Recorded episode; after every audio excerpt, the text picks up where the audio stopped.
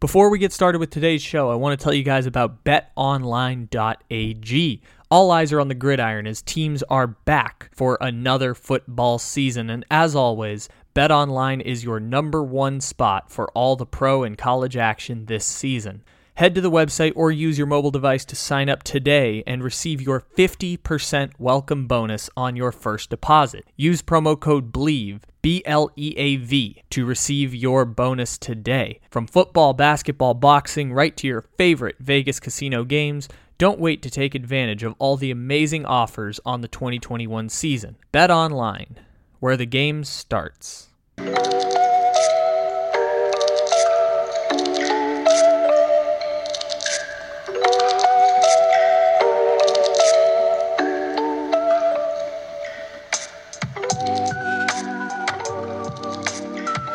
Good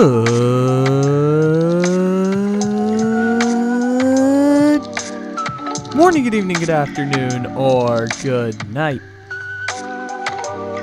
However, and whenever it is you may be listening, thank you for stopping into another fantabulous episode of the Take It Easy podcast live on the Bleav Podcast Network, except it isn't live because it's a podcast.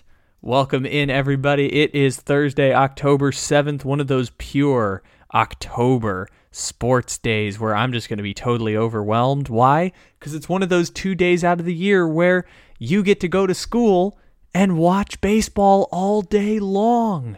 That's right. Major League Baseball games all freaking day, Friday and Thursday here. And also at night, Rams and Seahawks, Thursday night football. Get pumped for that as well. It is going to be a hell of a day, a hell of a two days, really, but today specifically, a hell of a day in the sports world. And we brought Stripe Hype in to do a podcast here with us, and we were going to watch the Cardinals and Dodgers wild card game, and we just kept watching and watching and watching and hoping for some excitement. And the best we got was one moment that you will hear sometime around the hour mark of the podcast, but we got our one moment in there, and it was just boring the rest of the way. We were on for two hours, two full hours, and we got one home run that was it of our watch party for the wild card game. And after we get off, of course, we end with a walk-off home run by Chris Taylor that was totally epic and sets up a Dodgers Giants series that we've been waiting for for months. Months, I tell you. And the Dodgers had to sweat it out in the wild card game to get there with an epic Chris Taylor walk-off homer with an epic call by my man Brian Anderson on TBS. What a great game that was. And we got part of it here on our watch party, but also it's a Stripe Hype Thursday. We've got our shenanigans. We play games. We have fun conversations. Love love, love my man Blake just as a person. Like his sports commentary, impeccable, just un- unbelievably impeccable as an analyst, but just love him as a person. And uh, we have a really great podcast for you here today that is going to break the rule of podcasts that says podcasts should never be longer than two hours. Yeah, we had to break that rule today, part because we wanted to keep watching baseball, but also we got chemistry flowing here on the Take It Easy podcast. So I'm not going to keep talking anymore. It was a fun Dodgers Cardinals game, two wildcard games today, Rams Seahawks, an actual fun Thursday night game. We'll get to all of that and more here with our boy Blake Jude on this Stripe Hype Thursday. What's going on, man? How you doing? I'm doing great. Let's see if this works here. Can you see my screen? I can. Excellent. Let me see if I can. I don't think I can full screen here, but at the very least, the very least, we can see what's going on. No, I'm not a robot. Uh, the, let's see. It looks full on your screen, but I'm going to need to do other things here, so I don't think that's going to work. But at the very least, we can be on the same time frame for a Dodgers Cardinals wild card Peyton and Eli mega cast style watch party here, even though it's an audio medium. it works for me. It's perfect. Uh, Excellent. I'm excited. So, For people So, yeah. listening to this, we're Right, watching final- the wild card game, and uh, right now it's Cardinals one, Dodgers zero, top of the third inning. We'll we'll update this frequently as we go along, or we may just be talking and then something will happen, and we'll just do a Peyton and Eli thing and just break into, oh my gosh, look at what's happening. Uh, you know what? This could be our own version of Peyton and Eli, and I like that because Peyton and Eli is the best thing on television right now. Is it? So I haven't watched I any love of it yet. I haven't watched. I've just watched the clips of like you know Eli giving the middle finger or Travis Kelce did not knowing that they were playing the the Chiefs the next week. But I I haven't actually watched any of the uh of the actual broadcast, Mostly because I just watched I just watched the games on mute. Uh, Juan Soto's at the game. That's kind of sad for him, but still funny. Um, but yeah, I haven't watched any of it yet. So give me the lowdown. Why is it the best thing going on television? I mean, like not only like for for example, Peyton Manning is, I mean, easily one of the most knowledgeable football people you'll ever meet, right? And I mean, like he's just a lot of fun. He's he's a really funny guy, really. And just to see the two brothers, like you can tell that they're brothers. They act just like brothers to each other. They make fun of each other, always joking around, and they actually have such good football knowledge. And I, I know it's expected, but kind of like how Tony Romo calls all those insane plays during broadcasts. They can almost do the same in some aspect, and it is just really, really enjoyable to watch them uh, joke around, have fun, and actually like talk football in general. It just feels like for for a guy that loves to, you know, learn new stuff, especially when it comes to football and things like that. Like that's the perfect show for you. They do it in a fun way that actually makes it entertaining. Uh, I, I think it's amazing. I really like what they do there, and it's give them credit because they are fantastic. See, it's interesting that I haven't gotten into it because I've been saying for years, especially with baseball, that I think we should convert the baseball broadcast into a talk show and do it like, um, you know, how they have those like double screens during commercial breaks where like they've got the game on the big screen and then a commercial on the smaller screen or whatever it is. Like, Yeah. I like that idea, but like the the main broadcast is a talk show and then the game is just going on on the other side. Like, you I, I've been a fan of that idea for years and like the player interviews on the field and stuff, but I it's interesting that given that ESPN's giving you a little taste of that, and I haven't taken the bait. I've stuck with the uh the team that can't be roasted on the internet, also known as uh, Steve Levy, Brian Griese, and Lou Riddick. Like I've stuck with that broadcast, sometimes listening on mute.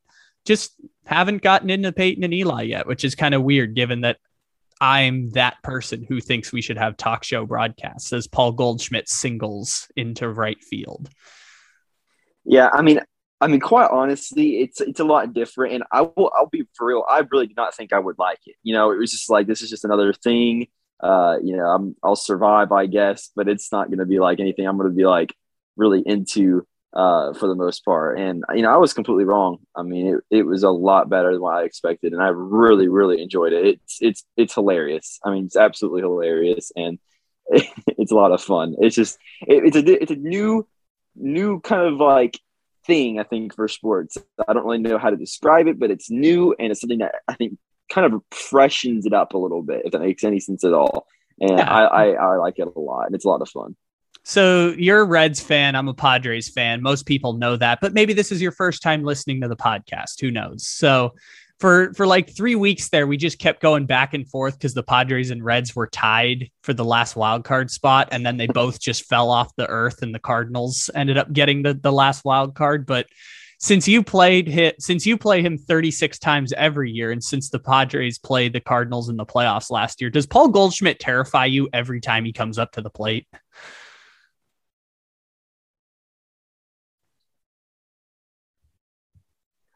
I mean, he's just been one of those guys. Like he, he's not. If I saw rules to the plate, I'm like, oh god, this is going yard, right? Like he's just so consistent, you know, in, in what he does. I just feel like he's always he's always doing something in the game. Like he's never having a bad game by any means, right? Like, what's what's his uh, a- batting, batting average right now? It's like it's what uh, it's well above 300, I would assume, right? I would guess it's either like 280, 290 or above 300, but I can get the answer Yeah, for you yeah. right now. Yeah, it might, it might be in the two nights, but I feel like every single game he's getting at least two, three hits and, and impactful hits too. Like he's been clutch. Like, if if the Reds are pitching to the Cardinals heart of the lineup, they're losing the, the game. It's just not, you know, between Yadier Molina, Paul Goldschmidt, all those guys. It's just not going to work. So, yeah, yeah Tyler O'Neill's actually been the best one this year. I found that out today. Yeah. Tyler O'Neill has the highest OPS on the team. I was kind of surprised by that. Yeah, he's been really good as well. It's it's just really a complete team that they have, and you know, I think as a Reds fan, I was really worried about between the Padres and Phillies of getting in. It really just kind of felt like the the Cardinals came out of nowhere, and if there was one team that did not want to get it, it would have been the Cardinals. So unfortunately, here we are. But you know what? You know what's funny about really that well. is that I, I've made a joke for years now that the Cardinals just exists to win 85 to 90 games, and every now and then that'll be good enough to win the division. And it wasn't looking like it this year. They were like three games below 500, and it took a 16 game win streak for them to get to 90 wins. But the Cardinals will always do just enough to get to 85 to 90 wins. Uh, by the way, Goldschmidt this year hit 294, and he was tied with his teammate Tyler O'Neill for the 10th highest WAR in Major League Baseball. Among well, among batters, it's even more, but there's a couple pitchers above him. So, uh, 10th in the league in WAR, eighth among batters, tied with Tyler O'Neill for our man Goldschmidt. Yeah, I mean, he he is just freakishly consistent. You know, anytime you need a hit or something from Goldschmidt, he's going to get it. And I'm not the biggest baseball expert per se. I've never really claimed to be, but man, that's this one guy that you know you always know whenever he hits the play. It's just so obvious, and he's he's a really good player, and he he deserves success because he has been. You know, I mean, outside of the couple of years of Diamondbacks were at least pretty solid. He's been a, a pretty, you know, guy. He's been a guy that's pl- kind of playing on lower teams throughout his entire career. Now that he's finally with the Cardinals, they're finally doing something in division or like Joey Votto, right? Like he had two exactly. years where he made the playoffs, maybe one year, maybe it was only one year, but one year Arizona two. lost. I think they got swept by the Dodgers in like 2017. I think that was like their one playoff run. Gotcha. Yeah, I mean, poor Diamondbacks. It's just, it's been terrible, but he's he's still been fantastic. I think people are only starting to really recognize his name now that he's a Cardinal because now the Cardinals are a successful team. A lot of people watch, and it's a shame that that's the case because I mean, I remember the Arizona Diamondbacks Paul Goldschmidt very very well, and he was a very dangerous batter whenever he came up to the plate, and I was really really excited to see uh, where he would go in free agency at that time, and now I'm you know I'm regretting that being that excited because I realize now he's going to a rival that's going to pretty much destroy us in every game we ever we ever want to play. So yeah, I think they I think so. If I remember correctly, they like traded for him and then signed him to an extension. And then the first year he was there was 2019, and he was like like had one of his worst career seasons with the Cardinals. Like it wasn't bad. Like he hit yeah. like 260. He had like 20 something homers, but it was not Paul Goldschmidt, like top five hitter in baseball. And so everyone kind of wrote him off. And then the pandemic happened and people didn't realize since then he's been hitting like 300 with like 36 homers a season. Like last year and this year, Paul Goldschmidt's just been destroying people. And I think he kind of got rode off a bit. But every time he steps up, it scares me. Just every time he plays, it makes me scared as I think the Dodgers are no, not quite. They're almost going to get out of this inning. But while we were talking, they got two outs, and I think Arenado's on first now. But every time he steps up, I'm scared that he's going to do something dangerous, and that doesn't happen very often. Like that doesn't even happen to Mookie Betts for me. Like even when Mookie Mookie Betts is a better player than Paul Goldschmidt, and right. even he doesn't scare me the way Goldschmidt does. Now, there are very few players in the league I would say actually scare someone. And I don't know if Joey Votto's one for you. He's not for me because I'm a Reds fan. I really not scared at all. I'm usually excited whenever he hits the plate, but historically he's been a beast. But when I think of those guys like that, I think of Albert Pujols is a great example. Uh, ironically, a long time ago, whenever I was a big Reds fan, Prince Fielder was a guy I was always terrified to watch bat. Uh, who, whenever he played for the Brewers, him and Ryan Braun were both beasts back then. Uh, I also am like you know, freakishly terrified of, of just Mike Trout, just based on like how successful he's been. If he can stay healthy, he's still one of the best players of all time. And I mean, he, he's a beast. And I, I really do. I remember watching a lot of games that the Reds played the Angels, and I mean, every single time he was was batting, I feel like it was always something that was a positive for the Angels, and that always worried me. But you know, I mean, coming from a division that was really stacked with just Brewers and Cardinals players, those are the only guys I mainly think of now, and Paul Goldschmidt certainly kind of joined that list. I kind of buried the lead here at the beginning of the pod today because uh, I skipped over the fact that uh, our man Blake from Cincinnati is on top of the sports world right now because the the Bearcats are ranked number five in the country.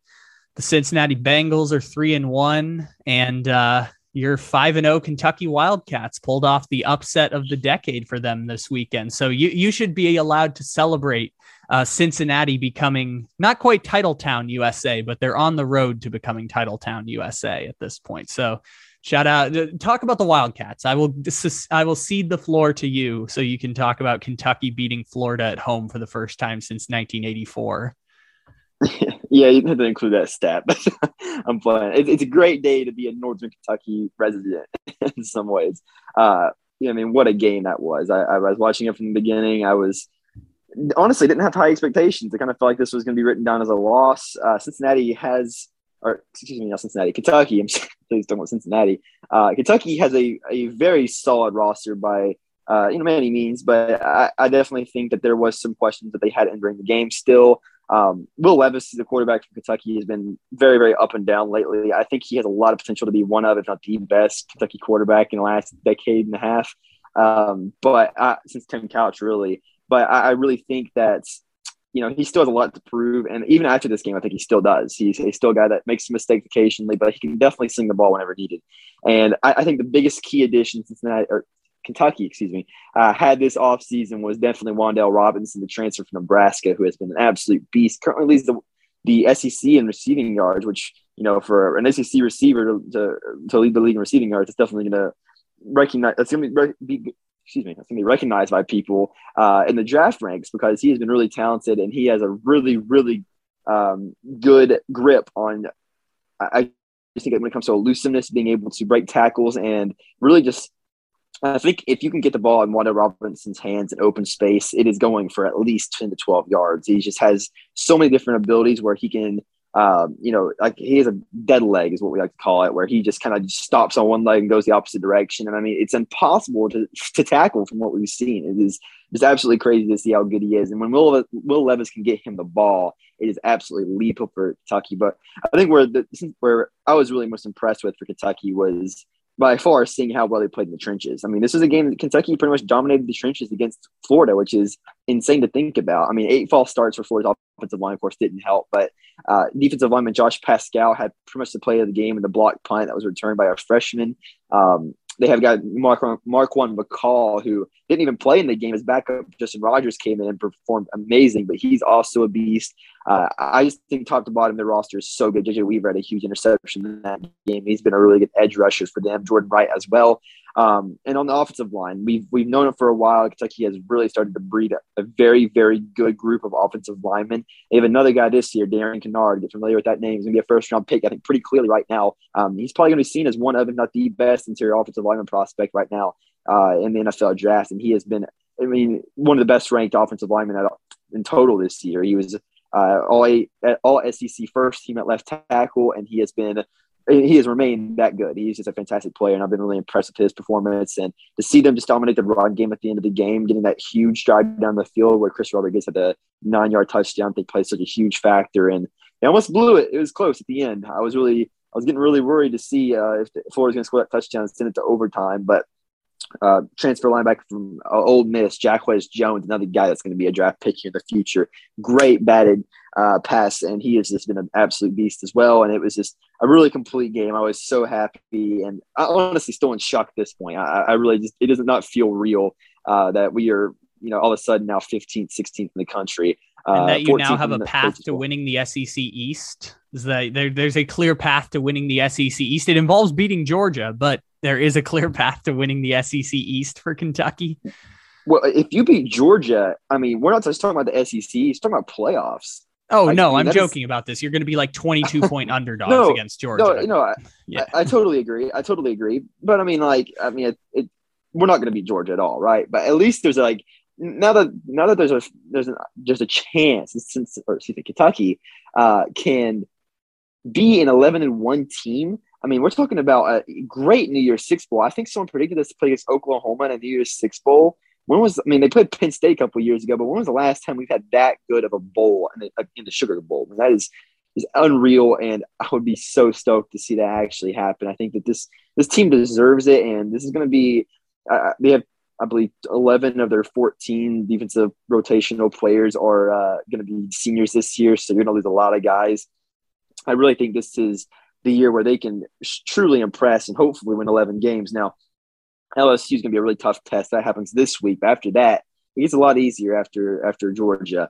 Uh, and if you can, and if you can keep Georgia close, and all of a sudden you maybe see Georgia beat Alabama in the championship game, it makes you look really, really good. Because if you if you play a, a Georgia team that's close and they end up being the number one ranked team in the country, that could really, really help your stock when it comes to rankings. And you know, I mean, it, it's playoffs are far out there. I, am not going to lie, but it just the, the thought of being five and zero oh and now being what they would call in the hunt for the playoffs, I think is just unreal and super super cool to see how that all happened. So what I'm hearing you say is prepare for the letdown game against LSU. That's what I'm hearing. Yeah. Is that this this week is going to be the letdown game? I mean, it's. I think. I think Kentucky's roster understands LSU's really good, and you know they're going to be a problem. But I what's interesting worry. is like LSU isn't really good. Like I'm here. There was a report from I I can't remember if it was ESPN or who was it, but basically they're like Orgeron's job is kind of in jeopardy right now, and this is like the new SEC where um, it, actually, this is a fun stat. In the in the last three years, out of 14 teams, do you know how many SEC teams changed coaches just in the last three years? Uh, ten. It was close. It's nine. Nine different teams changed coaches within the last three years, and I guess that's kind of LSU looking up and saying, eh, we're kind of average now. We're worse than Arkansas. We're worse than Ole Miss. Where do we go as a program at this point? So you guys probably should beat them. Like LSU is not actually that good when we think about it. No, it's certainly true, but uh, I, you know, at the same time, I think that it's still LSU, right? And they have a lot of really good recruits. They have a very, very good wide receiver who's been amazing. Uh, but you know, again, Derek Stingley is now out for the season pretty well, I think. Uh, I believe he just had surgery on his, I think, foot, uh, and he will be gone through the entire, uh, of course, for sure the game and probably the rest of the season. So, I mean, on paper, I think this is a game that I think Kentucky's favored to win, and I think a lot of Kentucky fans maybe expect to win. But again, it's it's it's LSU, and I just really, if we beat LSU, this program's going to the next level because we're, we're, probably going to be a top eleven, top twelve, probably hopefully team uh, next weekend. I mean that that Georgia game, it's to be at Georgia, so we have no chance. But if you can keep it close, you know, Florida really didn't drop whenever they almost beat Alabama. If you can keep the Georgia game within two possessions, I think that you're looking really, really good rankings wise for the future.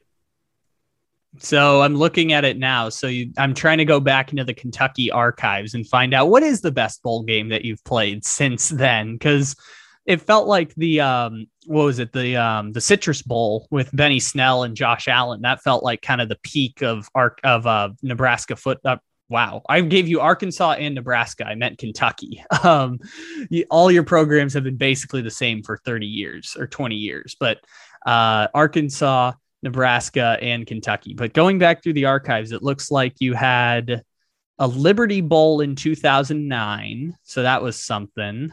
You guys played in the the Peach Bowl in 1993. That's pretty good. That's you know that's a that's an okay bowl game. The the Peach Bowl. Then you have going all the way back, other than just meaningless bowl game, meaningless bowl game. You guys played in the 1976 Peach Bowl. That's pretty good. Not a New Year's Six game at the time, but still, you know, it's a pretty good bowl game for Kentucky.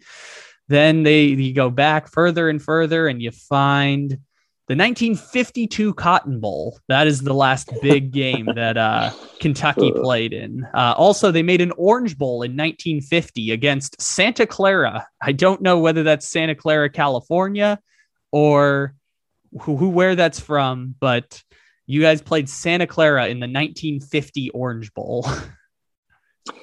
yeah, it's not it's not the best for us, but I mean, honestly, like the Citrus Bowl is the best bowl we've had in recent memory, right? And the the, the thought of it possibly being one ups, I mean, it's hard to get much better than the Citrus Bowl for sure. But if you can get the Sugar Bowl against Oklahoma, that is, I mean, just a whole nother level for this program. And I would really, really hope to see that because keep in mind, like game, like you know, even though you're probably going to do all this to get blown out by Georgia this year, this is going to look really, really good for recruiting.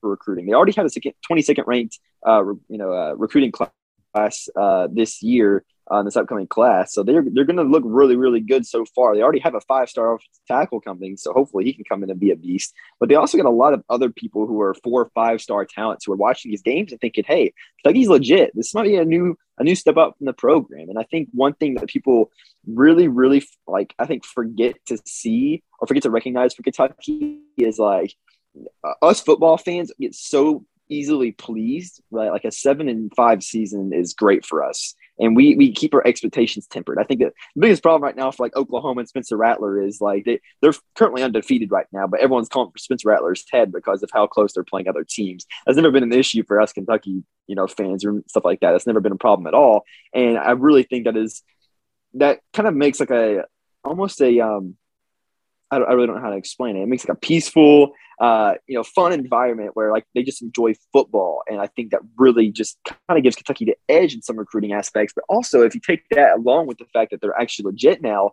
who knows? Maybe this actually starts pulling them in some bigger prospects and maybe pull, make some better teams in the future. It's no stress, but also with the SEC money and schedule. Like you can get SEC vibes, but not have the stress right. of being an SEC school. And the good news for Kentucky's program, I think more than anything else, uh, under Mark Stoops, because I said that um, nine of the 14 teams have changed coaches in the last uh, the last three years. Kentucky's not one of them. Mark Stoops has been there for like nine years now. And that's like, I think that makes him, other than Saban, the longest tenured coach in the SEC, which is kind of yeah, weird to think about. But yeah, Mark Stoops has created like a cool environment where they're no longer the bottom feeders. Like South Carolina and Vanderbilt are now the bottom feeders that used to be Kentucky, who they, you know, lose by 50 points to Georgia or Florida and don't don't beat Florida for 33 years and then beat them in an upset a few years ago and then beat them at home this time. Like the good news is you guys aren't bottom feeders anymore. So that's kind of the cool thing is that now you get to be the team that beats Vandy by 40 points or beats South Carolina by 25 points instead of being the team that loses to those teams.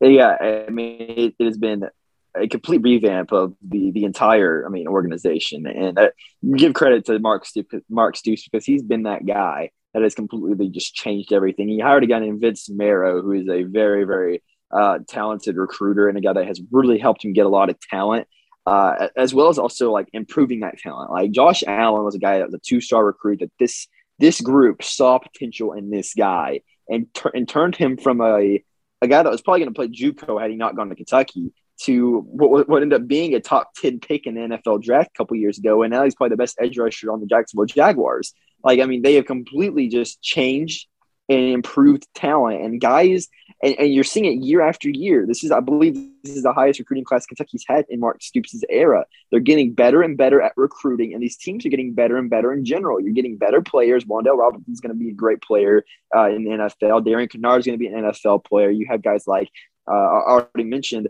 um, uh, you know, Will Levis is going to be a, a, possibility of a future NFL player if he if, if he is able to improve next year, as well as guys like Jacquez Jones, DeAndre Square, the linebackers, I think could be really good. You're, you're continuing to build more and more NFL future draft picks, and these are reflecting in your recruiting. And as you're getting better in recruiting, it's just going to keep going, you know, in a turnover. And after a while, you might find yourself in a similar position to what Tennessee did several years back, whenever they were one of the bigger powerhouses in the SEC.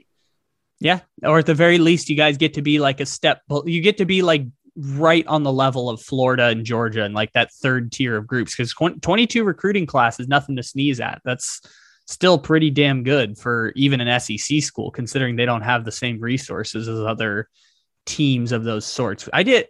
I, I got super interested in Kentucky football. You'll do this to me because you have such a passion for the team that you'll get me excited about Kentucky football, which used to be a punchline, but now, like we talked about, they're not really a punchline anymore. They're kind of they're better than Missouri, they're better than South Carolina, they're better than Vanderbilt. Like at the very least, they're going to finish fourth in the SEC East every year. Trea Turner is up with the bases loaded and one out right now for people listening on here. So I might just start screaming within the next few minutes if the Cardinals get a double play coming up here. But yeah, hmm. Kentucky football, it's getting me actually excited to talk about that in a weird SEC way where we know Alabama and Georgia are just destined to play for the SEC championship. The rest of the conference is kind of at a changing time in, in really college football as a whole, but especially the power dynamics of the conference.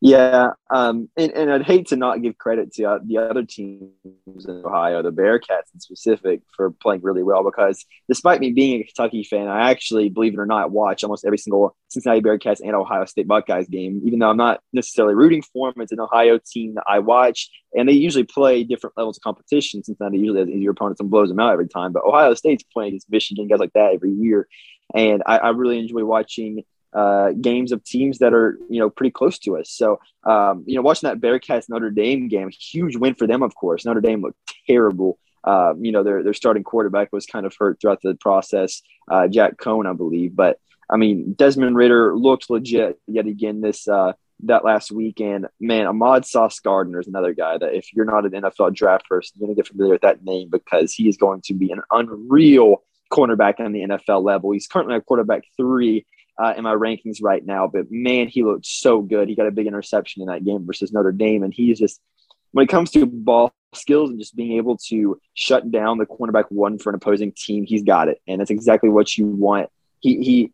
I, haven't really gone with player comps or anything like that yet, but he's got a lot of aspects of NFL players that you can just see in this game, and it really makes me excited for the future. And Cincinnati is a team that, you know, they, they should make the playoffs this year. This is a team that is currently five and zero, oh, uh, and their t- the next toughest game is going to be SMU. So I mean, they they have a pretty easy road ahead as long as they just handle business. And I mean, this is a team that I'm, I mean, not only could they be you know uh, 12 and 0 in, in the playoffs, it might be the two seed right now because keep in mind Georgia plays Alabama, Penn State plays Iowa, and Penn State also has a couple of tough opponents against guys like Ohio State and um, and Michigan, of course. So it's a possibility that not only Cincinnati is in the playoffs, they might be the two seed and could make it to the championship. So, I mean, it really, really impressive to see how well uh, they are performed, and they deserve a lot of credit.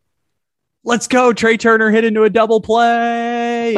End of the inning. Let's go. Cardinals. Only because I hate the Dodgers. Dodgers, you can go bleep yourselves.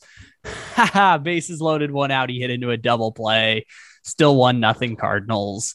Um, yeah, you are correct about all of the things that you just said about Cincinnati. And I, I don't have my UCF 2017 national champion t shirt on right now, but UCF walked so that Cincinnati could run. UCF yeah. gave Cincinnati the platform to do what it is they're doing now. And I think it would only be fitting if two weeks from now, Cincinnati went into the bounce house down in Orlando and lost to UCF, that UCF got to take it away from them right before they got to be the team to make the college football playoff out of the group of five.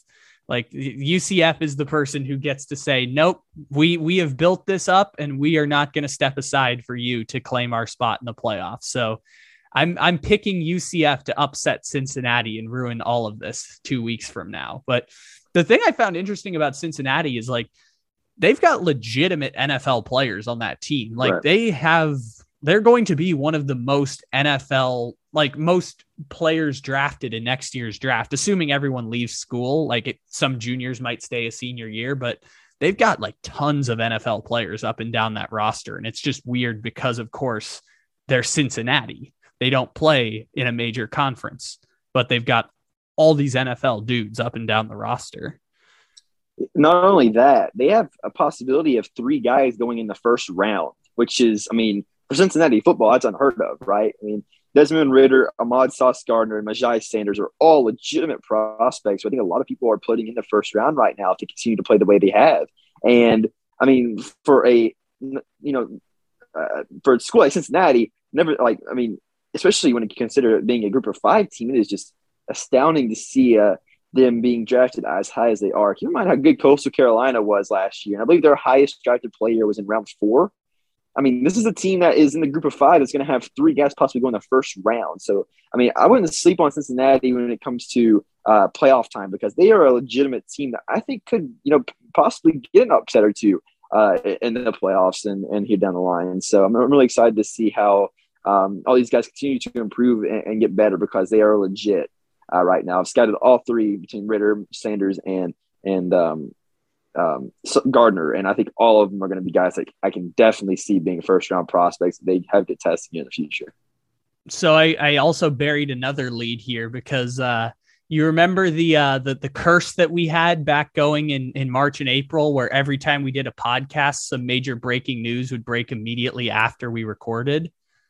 Yeah, I heard that this happened to you yesterday. Yes, it, it did. Uh, so we we recorded our podcast the night before and dropped it in the morning, and literally ten minutes later, Stephon Gilmore was released, which then he wasn't released because then the Patriots all of a sudden traded him to Carolina for a sixth round pick. And now that we have NFL draft expert and I guess just NFL expert here, Blake Jude, we can ask him about Stephon Gilmore because obviously he's not healthy right now and he didn't play great last year, but the fact they couldn't get more than a sixth round pick for him in a salary dump was kind of surprising considering we were talking about like could the cardinals get a first round pick or could they get him for a first round pick in the draft last year or a high second round pick or something like that? I, I was surprised that they just definitely think when you looked at the Stephon Gilmore trade what, what really kind of what I kind of really gained from it was it, it, was almost pretty obvious that Stephon Gilmore was not going to be playing anymore in a Patriots uniform. It, it, just wasn't going to happen regardless, right? So might as well get something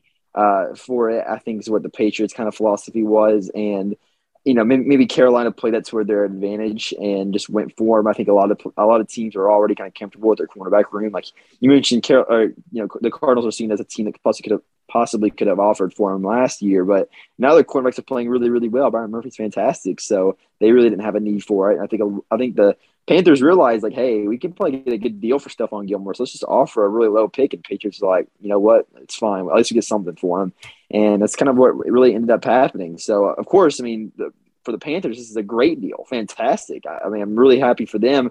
Um, they really needed to replace Jaycee Horn's production. They try to get uh, CJ Henderson, of course, who is currently on the roster as well, but I think still needs some development. Now you get a guy that can really help this team win now, which I think is huge uh, for, for them. But I think what what I really gained from this was, I mean, this is just the Patriots kind of moving on from Gilmore. Had he not uh, been, uh, been traded, he was probably getting released the next day, how it was reported originally, and all that would have done was made Carolina probably have to bid more for him. Uh, so I, mean, definitely a win for Carolina for sure to be able to get Gilmore. But, but I mean, for the Patriots, I'm not really deducting any points because I just think Gilmore kind of made it clear that he was not coming back. That's why it was so weird though. Like they they announced his release. Gilmore posted that they were parting ways on Instagram. And then like hours later, it's like, oh nope, sorry. We're just gonna actually do a trade real quick here with the Panthers of all teams. Like we were hearing he's connected to the Bucks, he's connected to the Seahawks, he's connected to the Packers. And then all of a sudden it's like, nope, here's Carolina, a team that we kind of think could make the playoffs, but also like not really in buy now mode. Nope, here we go. We're just gonna get we're gonna get Stephon Gilmore. We're gonna get him for a sixth round pick and just cap space, and we're gonna make that move and not wait for free agency. Like it felt like the Patriots leaked that they were gonna release him just so they could then get a sixth round pick, which would be baller move by Bill Belichick, but also just such a weird few hours trying to figure all that out. Well, if there's one team that values six round picks. You got to think it's probably the Patriots because of their history of hitting on those late picks. But yeah, and the fact that uh, Bill Belichick always fails with his first and second round picks. Yeah, exactly. But you know, at, at the same time, I, I think this could have just been a, a, move where Carolina saw they were parting ways, and then we're like, "Hey, is it made official yet?" And New England's like, "Well, no, not yet." And they're like, "Here, can we just give you a six round pick so we can get them before anyone else?" And they're like, "Okay, sure." You know, I can see that being the case. Maybe, maybe Gilmore posting it on his Instagram actually maybe helped the Patriots in a way there. Uh, but you know, who knows? That, that might not be the case. But I definitely think that uh, it seemed like the original plan was for him to be released, and it kind of ended up being something uh, that you know gave him a pick. And I mean, that's I mean, for for the Patriots, that's one more pick, I guess, and that's going to help him uh, in a little bit. Depends on what the players, of course, but it should help. Think about it now. The Panthers chose to not sign James Bradberry back in 2020, and since then they've given they've spent a first round pick on Jaycee Horn, a third and a fifth in the CJ Henderson trade, and now a sixth round pick to try and upgrade. They also signed AJ Bad and Boye, but that didn't really do very much there. Like he's just kind of a nice little piece, but they could have just signed James Bradberry for the same money they gave Teddy Bridgewater. And instead, they've now used a first, a third, a fifth, and a sixth round pick to try and upgrade their cornerback room. Yeah, I think they only use a third. I think they got a fifth back in that trade. Ah, um, that would make more sense. What, Yeah, but at the same time, I mean, the, still a great point. I mean, like it would have been just so much easier to get the better corner in James Bradberry, who's far more proven and doing fantastic in, in New York right now. But um, you know, I, I definitely think looking at their cornerback room now, it looks possibly even better than what it would have been if had you kept Bradberry, honestly, because I mean, Donte Jackson's already there right now. You already have Jay Henderson with the squad right now. And now that you add Stephon Gilmore, that's just going to give you another guy that can help replace uh, Jaycee Horn's production now that he's gone. And when he comes back, all of a sudden you have a first round pick joining that group. And, you know, I don't know how long Gilmore's going to be a, a Carolina Panther, but if he stays, that's a very, very stacked secondary.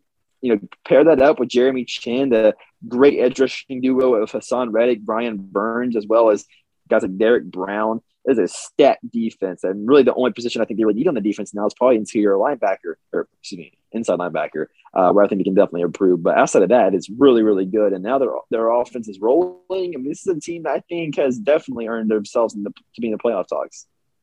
Speaking of playoff talks, we'll get to that in a sec. By the way, Stephon Gilmore's a free agent at the end of this season, so this is like yeah. a one year move for them. But um, speaking, I, I've so we do stuff over with the Slump Buster on YouTube. Check that out with our boy Juju Talk Sports for anyone listening to this as well. And, and apparently now I'm a I'm a uh, I'm a Carolina I'm sorry not Carolina. I'm a Cincinnati Bengals hater um, because one of the games we previewed this week was Packers and Bengals. And he's like yeah this is a matchup between two playoff teams. I'm like hold up hold up hold up hold up. I know the Bengals are three and one but I don't think of playoff team when I think of Cincinnati Bengals. And now, apparently, I, I hate the Cincinnati Bengals because I'm aggressively saying that they're not going to be a playoff team because they play twice against the Ravens, twice against the Browns, the Packers, uh, the Chargers, Chiefs, Broncos, and Raiders left this season. So, do you want to do you want to come after me as well for being a Bengal hater, or are you also tempering expectations for the number five ranked defense in the NFL, Cincinnati Bengals? Yeah. Um I mean, it all just depends on how his coaching staff does because the coaching staff is really the key to their success. Talent wise, I think they can make the playoffs. And that may shock a lot of people, but Joe Burrow looks fantastic this year. He has been great. They have a very, very good roster. They have some of the best weapons in the league. Uh, you know, Joe Mixon, Ja'Marr Chase, Tee Higgins, Tyler Boyd. They have guys, uh, like I said, the fifth ranked defense. So you pair that up with, I mean, their offensive lines performed well. I mean, this is a team that could make the playoffs. Now, will they?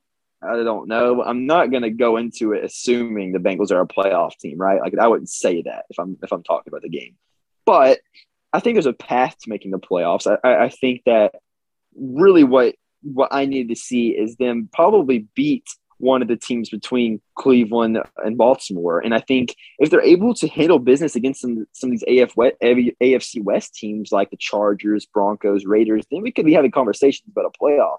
But until that happens, I'm not going to assume anything. I'm probably going to keep my expectations tempered. I think I currently have them going eight nine right now. So, yeah, I still think there's still room to be, uh, there's still some work to be done if you're the Bengals. But I mean, it's not out of the question right now. If you start off, if you beat Green Bay this week, then yes, we are talking playoffs for sure. It's a four and one start. It's a team that can definitely win six games and and uh, or six of the next twelve games. That's 100 percent going to be uh, something that we can talk about. But uh, I need to see them be a legit team first. And even though the Vikings, I would say, are a legit team, I really don't know how well they played that week. Kind of felt like they really started off slow and I've since improved. So don't really know how much I trust that win in general. Pittsburgh has been terrible. Jacksonville was terrible, and you still almost lost to them. So I need to see you prove yourself against a good team. And I'm actually going to the game again this week. So I really hope to see them perform well against Green Bay.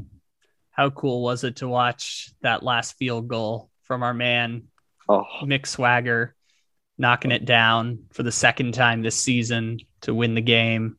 How cool is that? I, I wish, I wish, uh, I like had a had the chance to be closer to the field because I mean it was rocking. I mean, I, I, was already close. I was in the second level. I mean, it, it, was pretty close. But I mean, you see recordings from everywhere, and there were just so many Bengals fans erupting. I actually have it recorded on my page of our of our perspective from it. It wasn't as loud in the second row, but it was still, I mean, rocking. And I wish I could experience the full uh, the, the full blow up of McPherson making the field goal. I, mean, there was there really wasn't a doubt in my mind. I was shocked when he missed the first field goal. And actually, if you if you if you rewatch the game and watch that field goal, it really looks like it could have been called as a make, and no one would have argued it. It was like right above the left uh, the, the left upright. Like, it was so close. And to see him bounce back and just drill the game winning field goal like it was absolutely nothing was awesome. I was really so I, I actually put up my phone to record originally, right? And I really wasn't like expecting too much because the Jaguars still had a timeout left. So I was thinking like, hey, they're gonna ice the kicker, all right. But just in case, I'm gonna pull up my phone and record this to see what happens. Uh, and he kicks it and it shocks me. Like uh, for a second, like I don't even speak. I'm like, what the heck? And it goes through, and I mean, everyone just went crazy. It was a sold out crowd in Cincinnati. It was, I think, the best attendance we've had since like 2018. It was the most viewed game on Thursday Night Football since 2018 as well um, it, it, was just a great moment and really, really cool. And they're actually sold out again this Sunday versus Green Bay. So I'm hoping the crowd could play another big factor in this game and hopefully somehow hope uh, slow down Aaron Rodgers in this squad because they do have a lot of injuries that they're dealing with. And they, I think they are capable of getting upset in some way. Yeah, unfortunately, that was my analysis for that game, which is basically just I know the Bengals have a good defense, but the Packers have Aaron Rodgers, Aaron Jones, and Davante Adams and the, the Bengals don't. That was my analysis for picking the Packers. It's like those dudes can just single handedly win you games against like teams that are kind of in the middle of the pack. So, no, no disrespect to the Bengals. I don't hate the Bengals. I'm just, I think coming into the year, I don't think many people had the Bengals making the playoffs. So I think everyone pivoting on it feels like a little bit of an overreaction, especially because that schedule is brutal. Not to make it all about me, of course. This is your team's you're having this massive success to start the season. Cincinnati, Cincinnati, and Kentucky are all amazing so far this year. So, congratulations to you. And uh, also, the Dodgers are now batting, and I'm afraid of Justin Turner too. Not because Justin Turner is good, I'm just afraid of Justin Turner in general. yeah, but no, but but to, but to kind of like I guess hop on that point a little bit. I mean, I, I can definitely see where you're coming from, and I actually like agree with you on some aspects of that. Like, you mean, I mean you agree that Justin Turner looks like a psychopath, correct? Yeah. Yes, exactly. that that and the Bengals point that you made, and, in and talking about like, I mean, this is still a squad that still needs to prove themselves because they have a very very tough schedule at the end of the season. At the same time, I mean, you you look at you you wonder how good these Broncos and Raiders teams are as well. Like there's still a lot of teams the Bengals play that are still just as unproven as they are, right? I mean, that's you know, you, you think of the 49ers are still relatively unproven. Um, I, I, would say the the Broncos, the Raiders are still unproven. I, I want to say, uh, you know, even teams like possibly the Ravens are still unproven, despite them beating the Chiefs. They're still a team that has shown some struggles and don't seem invincible. I mean, I think this is realistically a team that, hey, if they continue to play at this level, they can't make the playoffs uh, for certain. And I really want to see how they perform against Green Bay for me to really be able to decide on that. Because if they play Green Bay close or if they beat Green Bay, then I think we're starting to talk about true playoff contention. But I mean, right now, if I'm doing AFC rankings when it comes to playoff, you know, potential, uh, I'd probably put them at like eighth or ninth out of seven. So I can definitely see them just not making the playoffs, but being really close. So if we're talking about playoff contention, yes, will they make the playoffs? Don't know yet. it's still like a to be determined kind of thing. So I guess I'm taking middle ground right now as a Bengals fan. I'm so glad that oh god, Justin Turner just hit a home run. Oh god, oh no, oh god, oh oh. Right as I started talking, oh no, I was afraid of that. No.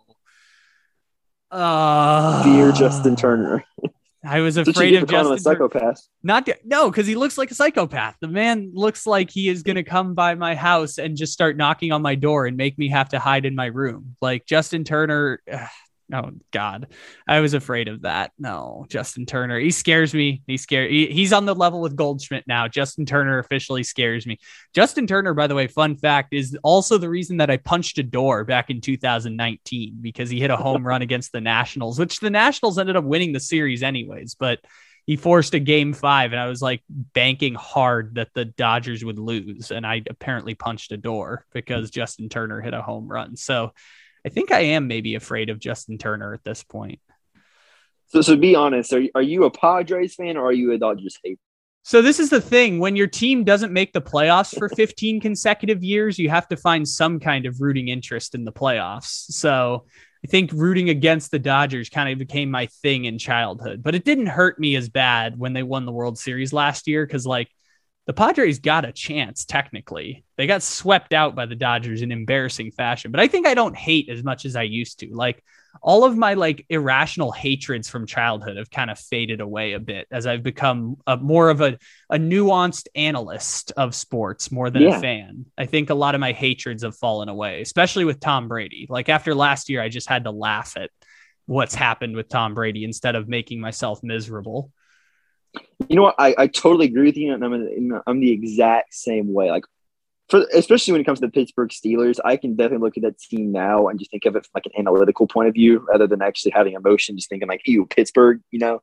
Uh, I definitely think I've turned into more of a quote unquote analyst than I have a fan of teams. That really keeps me unbiased in certain ways. Like I'm able to actually like go into a game expecting to win or lose, right? And I think for me, that actually makes things a lot better because I, I expect us now, I mean, as a Bengals fan, I was expecting to win every game, right? But now to see like, hey, this is a possible trap game like Jacksonville was, or just seeing a team that obviously outmatches us like Green Bay, I'm thinking like, hey, you know, this isn't a game that I expect us to win, but we could, and so I'm going to root for them and hope they win. But if they don't, I'm not too worried because we know what the team is already.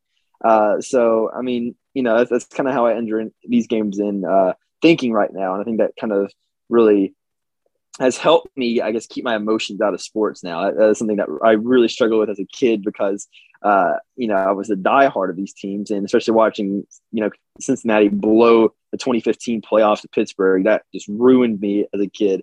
Uh, now I'm just thinking like, you know what, it's another week of football. You know, as long as football's playing, I'm happy.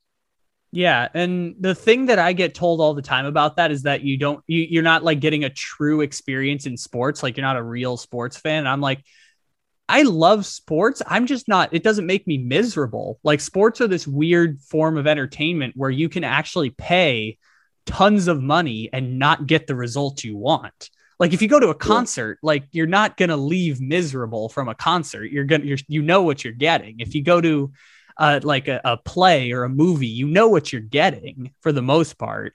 Like in sports, you can leave totally miserable after paying tons of money to be sad. And, I just say that like I just have less misery in my life out of sports, which feels better. Like if you eliminate the lows and still have some of the emotional highs, like I think it's still pretty cool. And it's not like I don't have biases. Like I Patrick Mahomes made me love football again. Like I I was kind of casually out on football after the Chargers left. Like I just wasn't like sitting down at one o'clock every day and watching a Chargers game on Sunday just because they left and Mahomes brought me back in. So of course I love Patrick Mahomes, but I thought that was good. I like I originally hypothesized and I told a couple people about this. Like I thought that because I loved Mahomes, I was going to hate Lamar Jackson. And I love Lamar Jackson. And they're like direct rivals at this point. And I love Mahomes and I love Lamar Jackson. And I didn't think that would happen. And like that's the example I point to of like growth within being a fan. I point to that example and I point to the fact that, like, yeah, I want the Dodgers to lose, but if the Dodgers win, okay, that sucks. Good for them, I guess. But I don't hate them the same way I did as a child, where I got to October. I'm like, well, if the Padres aren't going to make it, let's hope the Dodgers don't get it. I, I think we, we we've just learned to appreciate the rivalries that we have now because that is what makes sports so much fun, right? Like the the whole entire aspect of it's so unexpected, anything could happen. I think is what gives fans so much excitement, right? Like you know, it could of course be terrible, but when it's good, it's great, right? Like you want to have those great moments. For example, Evan McPherson game winning field goal for me was great, made my entire month pretty much and, and so much fun. My friend, I invited my or friend. it made it. It made it for you for two days until Kentucky won, and you got to tear down the streets in Lexington. So it lasted yeah. two days until you had a cool moment also there.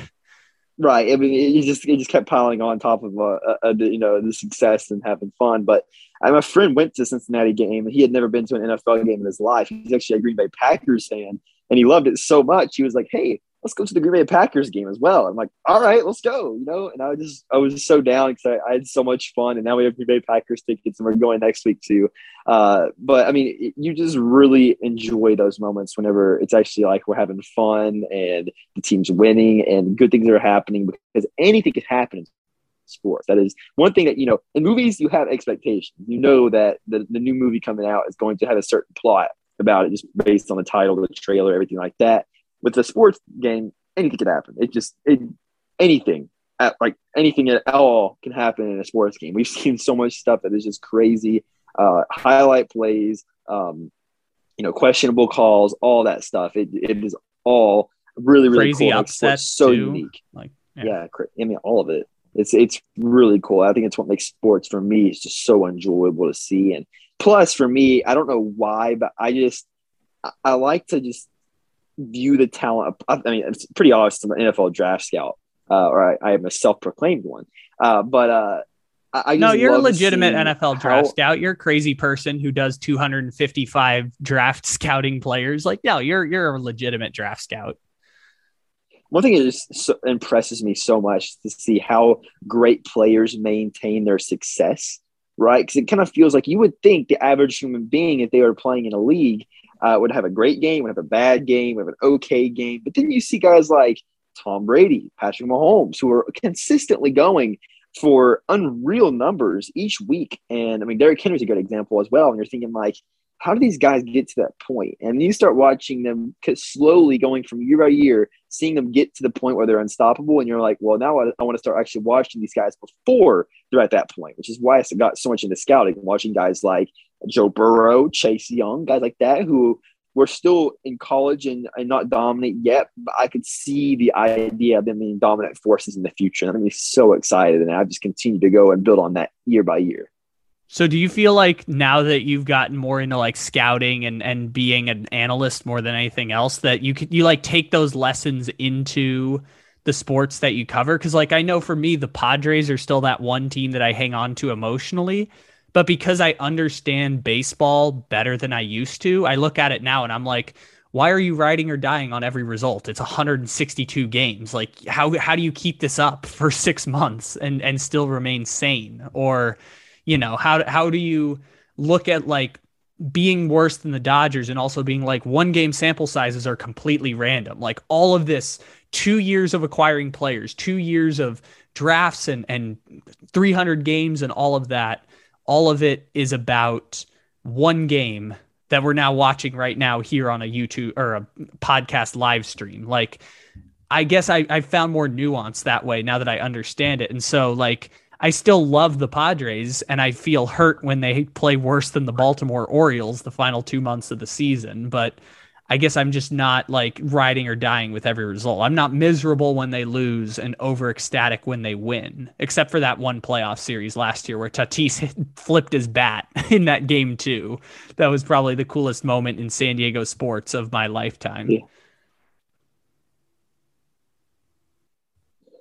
I think I've gotten really good at just being like I have Blake the fan and then like Blake the analyst, right? Like I will be at the end of a Sunday game, I'll be completely angry, upset that we lost and everything like that. And the next day on Monday, I joined for a podcast, talk about the Bengals loss. I'm totally fine, right? Like it just I'm over it at that point. I just think in the heat of the moment, I get emotional, and that's why it still makes uh, or not, not emotional, but like I get excited, angry, things like that, and it makes me uh, that's what still keeps the fun in sports for me. But at the same time, I'm able to just completely just reset that in my brain and just not care the next day when I'm actually talking about sports, whenever I actually should have the emotion in it. Because I mean, hey, it's just a game, right? Like you just think like it's a game, and it's something that we have to realize. Because I think a lot of fans need to realize it's just a game, and these guys are making millions of dollars to just play a sport they grew up playing as kids. You know, Super Bowls are fun. There's a lot of emotions in, in games sometimes from players as well, but at the end of the day, they're just there to collect their checks, play the game that they love, and leave. And sometimes you just gotta appreciate that. I like to think that sometimes whenever the Bengals lose, I'm like, hey, they're out there, they're they're enjoying. You know, of course they hate losing, and that's understandable. But they're out there making money, enjoying the game that they love, and that's all. That's all that really matters in that case. And sounds kind of like uh, wholesome when you think about it, but at the same time, I mean, it's just really how I process it in my brain. I'm just like, you know, it's a football game. I don't have to get so worked up about it. I do the same thing just in a more cynical comedian type of way because that's just how I am. I'm just very sarcastic. I run a meme page for God's sakes. And I've been doing it for five years. So at a certain point, you're pretty sarcastic. But I just say like sports mean a lot to a lot of people, but we're not curing cancer out here. Like we got to have some kind of perspective on this. Like in the grand scheme of things, it really doesn't matter what sports do, but it, it what's cool about it is that it means a lot to a lot of different people and that it reflects society. So it helps us learn lessons that we can take into aspects that actually matter in our lives, like our work, like our culture, like the relationships we have with people. We can actually learn things from sports that help us better understand society at large but also we're not curing cancer. Sports are cool because there's this whole community and tribal thing, but also let's make our sports better and let's make our lives better because of watching sports and take it into things that actually matter. That's my cynical version of the same thing you're saying. Yeah, I mean, it's just it's just entertainment, right? Like, I mean, we're, we're talking about something that is only there for people to watch it and react to it, right? And we're not the ones reacting to it anymore. And that's kind of like we're defeating the whole purpose of why it's even here. But at the same time, when you think, when you step back and think about it, you're like, it makes a lot of sense. You know, like it, this is, I mean, all this is, is you could think of it as a TV show without acting. These are real people doing real things. That's, that's really the main difference. And I, I think that's, a big reason why I like it so much because it doesn't feel fake. If I mean, it's obviously real. There's obvious emotions, and you can obviously see people like putting their hearts out on the field to play and entertain people. While also, you know, you, you get to see the the idea that being so random. You know, the Bengals. I don't think a lot of people expect the Bengals to be three and one. Bengals are three and one now. You, know, in a TV show, you can always see, see something coming in the future. It's like foreshadowing is really obvious. You know what's going to happen sports you don't and I, I, said it once already but I'll, I'll, say it again i mean it's just it's so unique compared to everything else and the aspect of it's just so random and i love everything about that because i just like i don't know i just like the, the idea of things being random now you, you get the you get players who are obviously going to have great games like i said but i mean you know, you never know when a team's going to pull off an upset. You don't know when the Jets are going to beat the Titans. It's just really cool to think and watch those games. Oh, you had to do them like that. You had to do the Jets like that. I, I watched the entire game, and I honestly, I, I, poured. I was more emotional in that game than I was the Bengals Jaguars game. I, Why? I was I was really rooting for Zach Wilson was really rooting for Zach Wilson. I mean, once you got to think about it, once you once you start scouting players and stuff, you kind of become attached to these players in some way, right? oh Wilson yeah, no, I'm that way with Justin Fields. I think we're both that way. Where I find myself being yeah. anti Mac Jones sometimes because we were both so yeah. high on Justin Fields.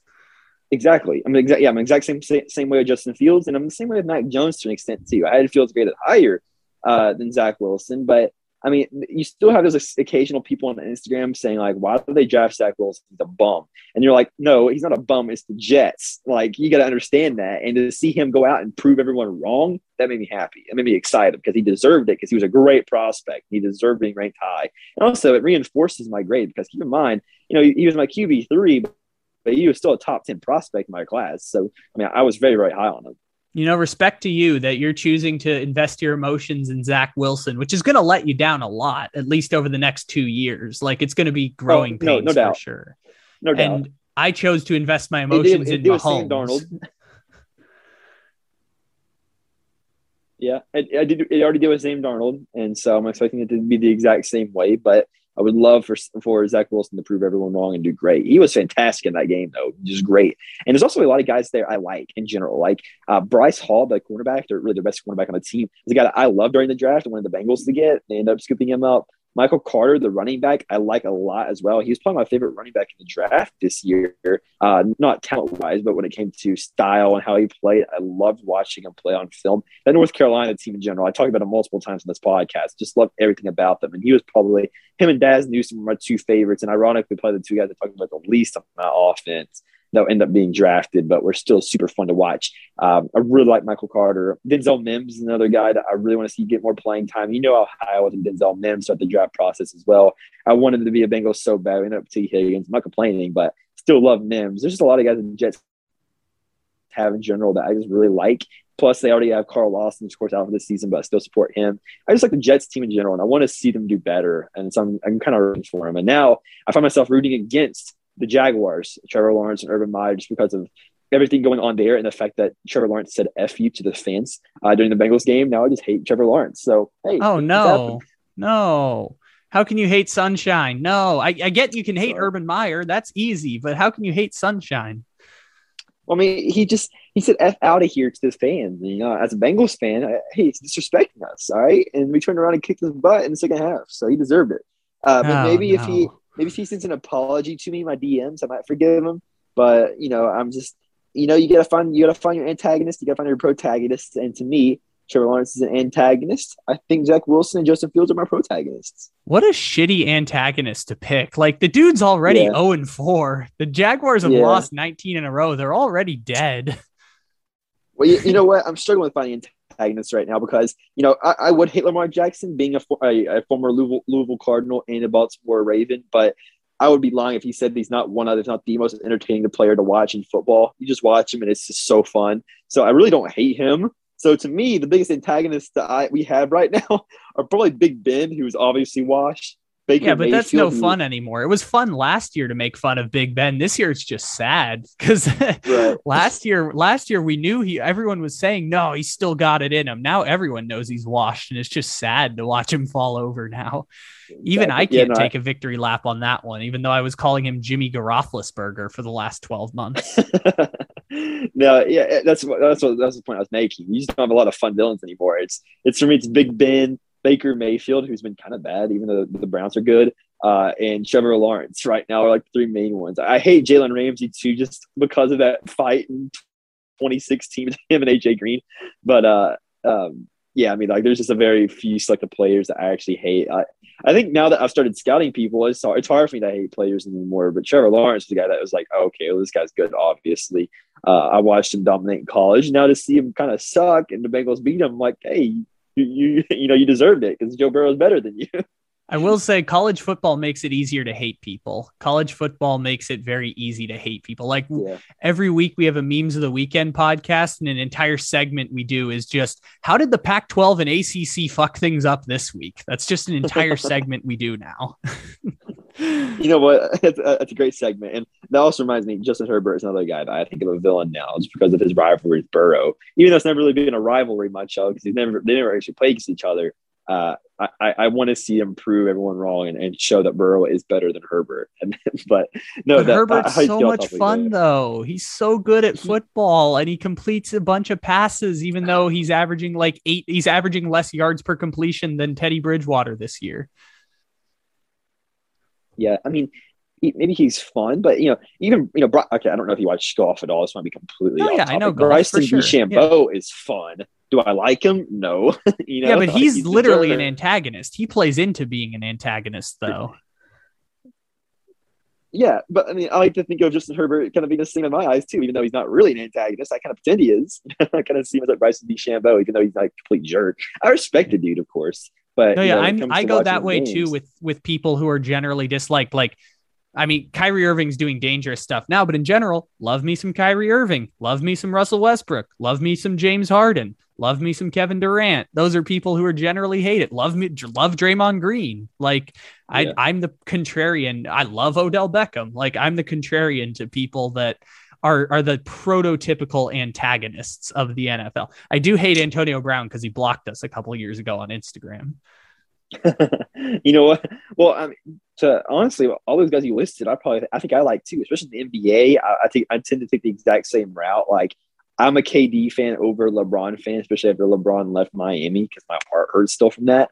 Um, Dwyane Wade's uh, definitely a, a, a hero, and I, he's my favorite player. But I, I enjoy the guys that are really just like not really cared about, you know. And you kind of just pick them up, and you're like, hey, hey, you know, I like you, and I want to argue people and support you because it just it's just fun. Like I love KD, like you said, I love James Harden, uh, guys like that. I, I respect a lot, but um, but yeah, yeah, I, I just think it's it's really cool. Just I kind of take the contrarian way in certain aspects. But for me as a Bengals fan, it's just for me, I just think of like, hey, it's it's who's against the Bengals in a way, right? And to me, Big Ben's against the Bengals, Baker Mayfield's against the Bengals, are taking shots at us.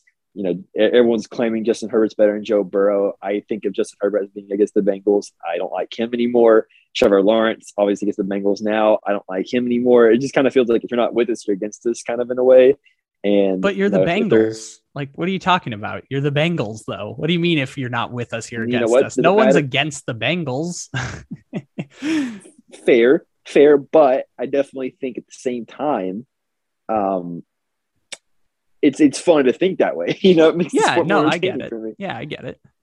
But again, I, I'm I'm able to turn all that off whenever I talk in general. Like I'm able to I'm able to not hate Baker Mayfield in the podcast. I think that's that's a good thing about like trying to like desensitize yourself from like your emotions whenever you actually start talking about analytics because bias is a big problem in today's media right? Like you obviously see bias all the time uh, between you know favorite teams and everything like that and be able to try to be unbiased and almost I, I almost find myself being almost biased against my team a lot you know what i mean? Like just like thinking like well if i think they're going to go nine and eight i'm going to put them at seven and ten even though they're probably better than seven and ten you know? Um you know that, that does happen to me occasionally but i think i've gotten to the point where i find that found a good like middle ground there where i'm able to just completely just look at it from an average fan point of view I just I, I got sidetracked a little bit there because I uh, I saw that Josh Allen has a Buffalo Wild Wings commercial now on national television because the Dodgers just pulled Max Scherzer and it went to a commercial break.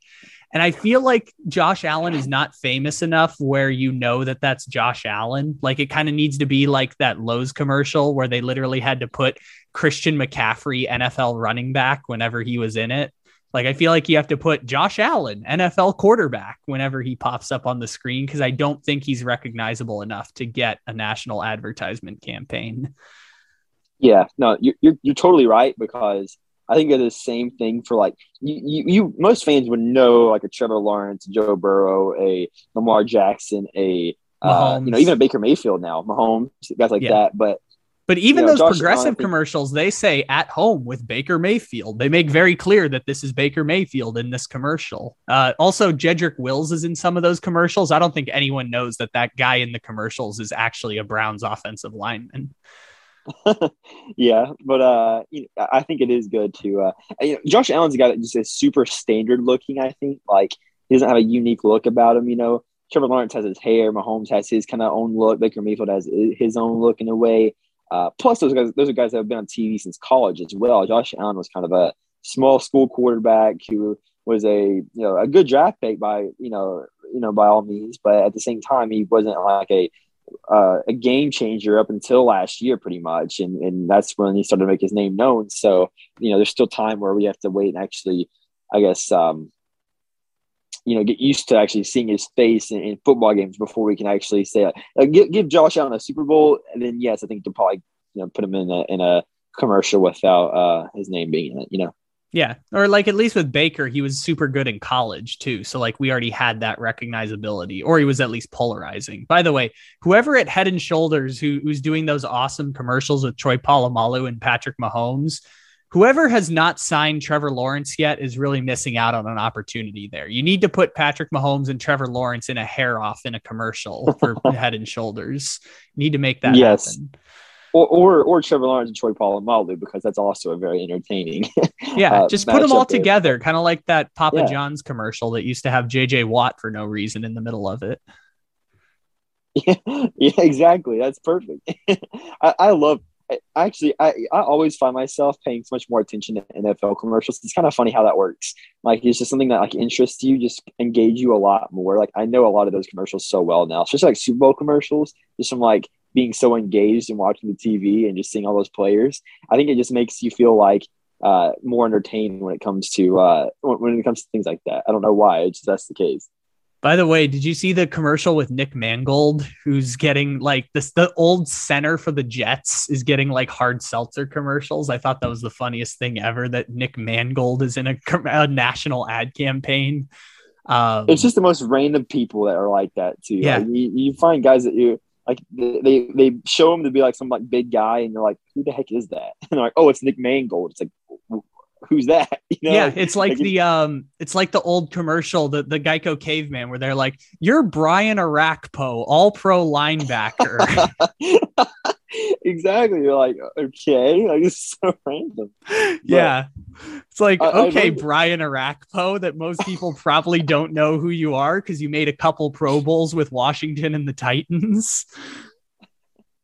I love that. I love that so much because it's so true. It's like, wow, Brian Reich was a name I haven't heard in forever either. I've completely forgotten about it. But yeah, I was. It, it really is funny how just the most random guys are like that. It, it's it's so unique and it is funny. Like one day, I swear we're gonna see like a Carlos Hyde commercial, and you're like, wow, why is he in a commercial? Well, Like- and the NFL also has the thing where they just retread a bunch of white guys for their commercials, like Josh Allen and like Nick Mangold. So all of a sudden, you look up and you're like, oh, guess who's also in a hard seltzer commercial? It's Julian Edelman. Apparently, has a national ad campaign for hard seltzer. It's like, Yeah. okay, these are just weird, obscure players now, but I guess we're giving Julian Edelman a, a national ad campaign too. I, I think I think my favorite one is just seeing Shaq's face on literally every single piece of merchandise I've ever seen in my life. Like he's everywhere. Like it is hilarious. Yeah, But, the Papa uh, John's one is amazing because they're like, we're going to be Peyton Manning and JJ Watt and white conservative values. And then we're going to have that controversy and we're pivoting to Shaq. Shaq's going to, we're going to have a Shaqaroni pizza. That's what we're going to do now. yeah, exactly. yeah. You know what? Uh, Pivot. You know what? Controversy, Shaqaroni. That's how we solve our controversies with go, just Shaqaroni. get Shaq. Just get Shaq. That's all you Uh, need. Shaq on everything is great. Peyton Manning's kind of that too. Has there been someone since Peyton Manning who just slaps their face on everything? It's like Tom Brady does a bunch of them, but I don't think of it the same way I think of Peyton Manning. Um, that's a good question.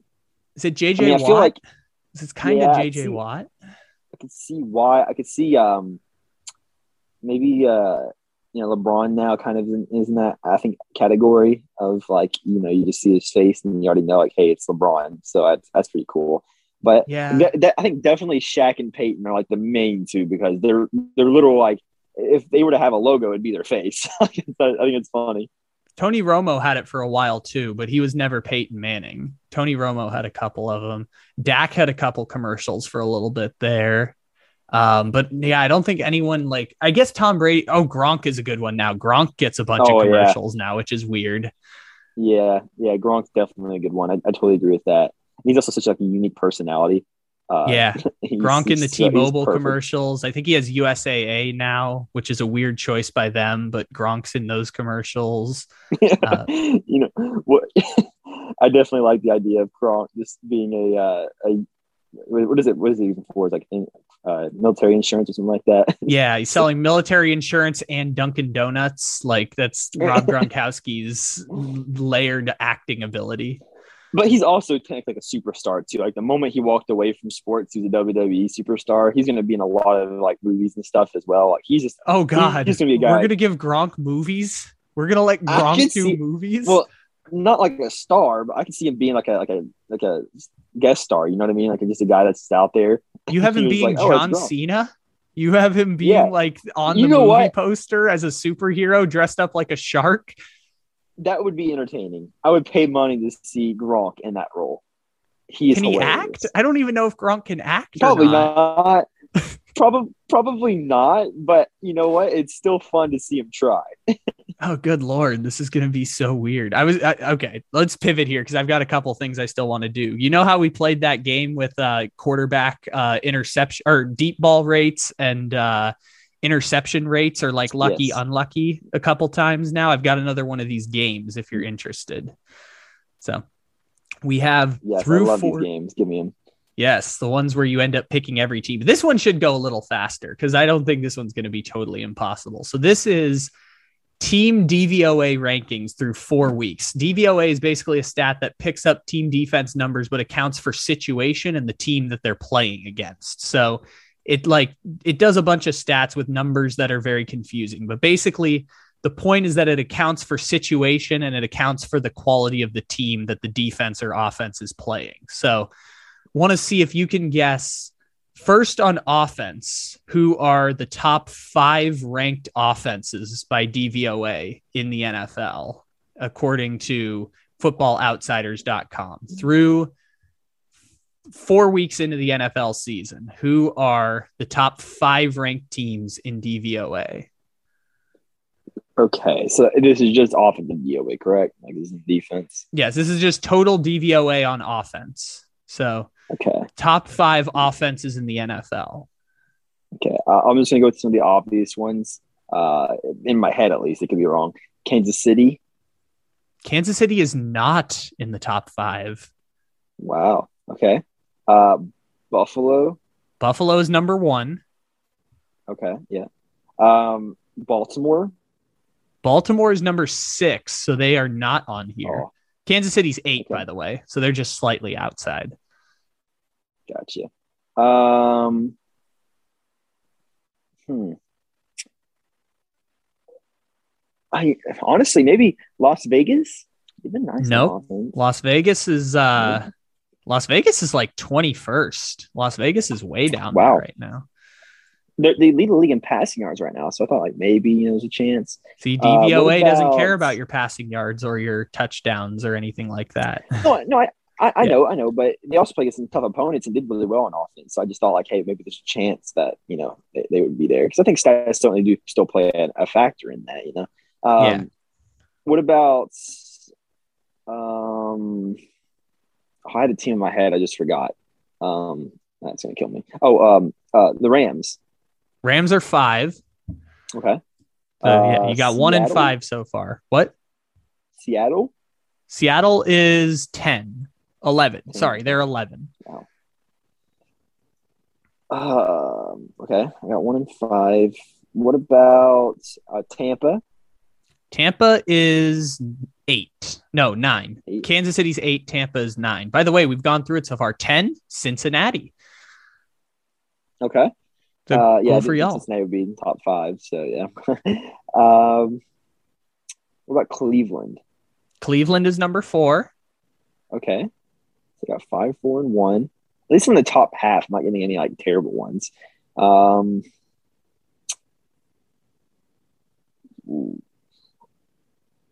um, San Francisco. San Francisco is 14. Okay, yeah. was- What about Arizona? I don't know why I didn't say Arizona yet. Yep. Arizona's number three. Yeah. Uh, and okay, it's got to be number two. I'm trying to think of like a high powered offense right now. Uh, I'm, I'm just thinking in my head, like I'm eliminating all rookie quarterbacks because they're not going to have a high DVOA right now. They've been terrible. Um,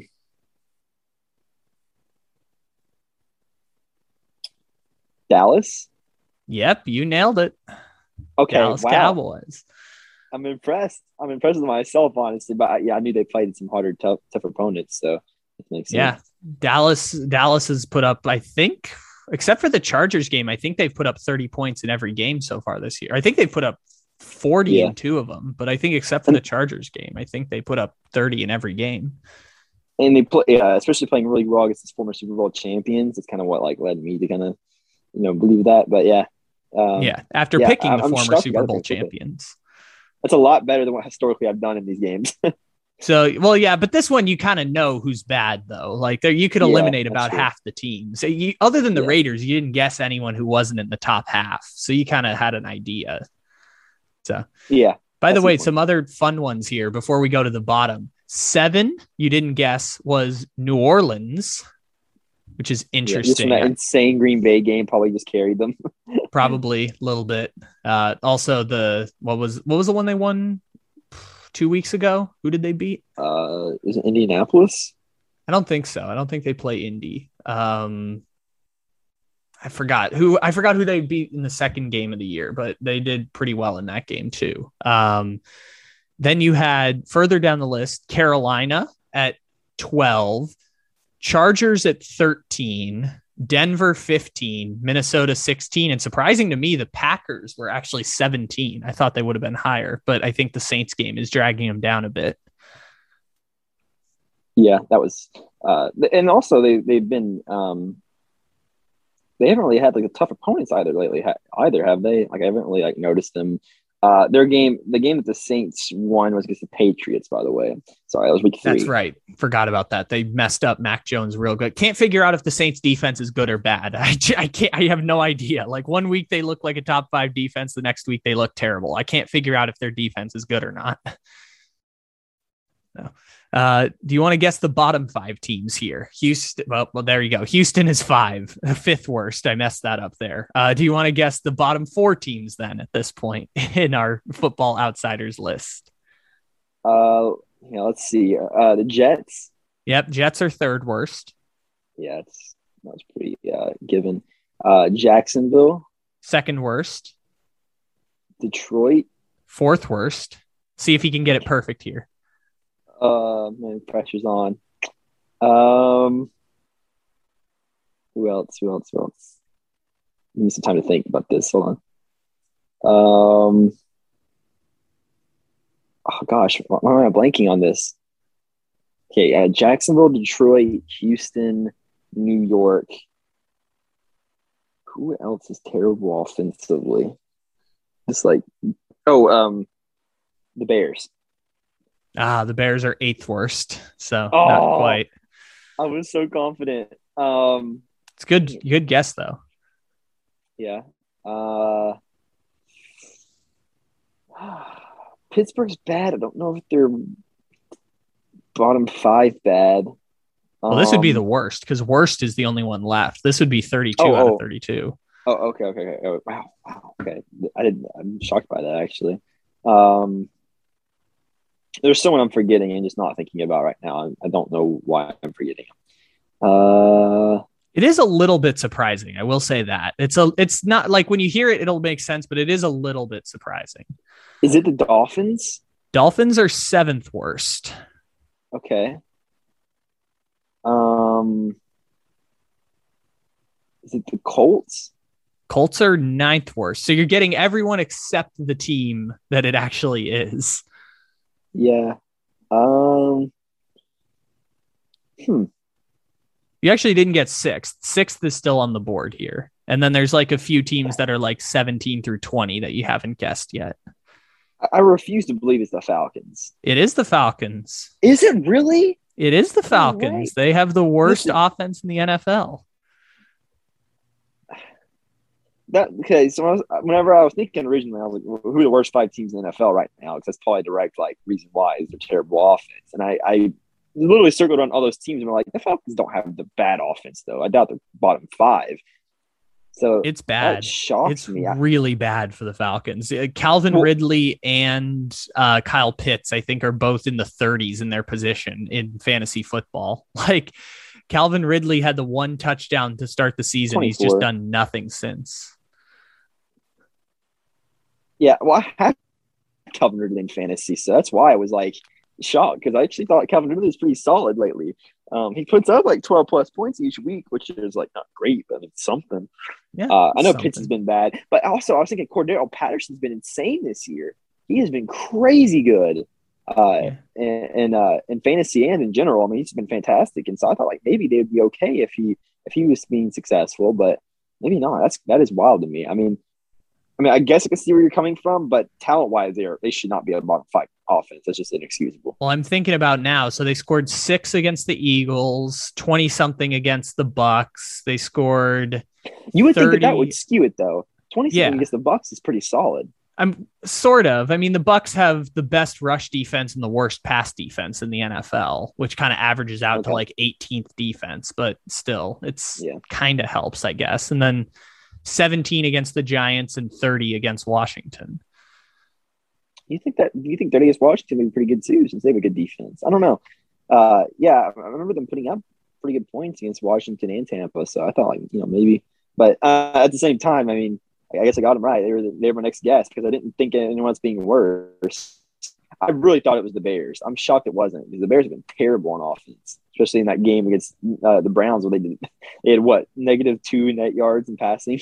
Yeah, I think the two wins have helped them a little bit. The the Lions one they did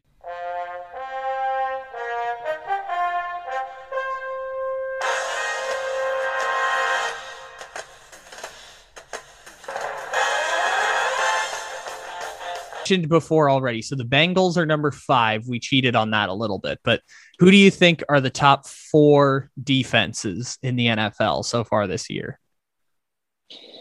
I would say the Bills are definitely one. They've been fantastic. What? The Bills, Yes. they've been fantastic. Sorry, I thought I thought that's what you said. So Buffalo is number one.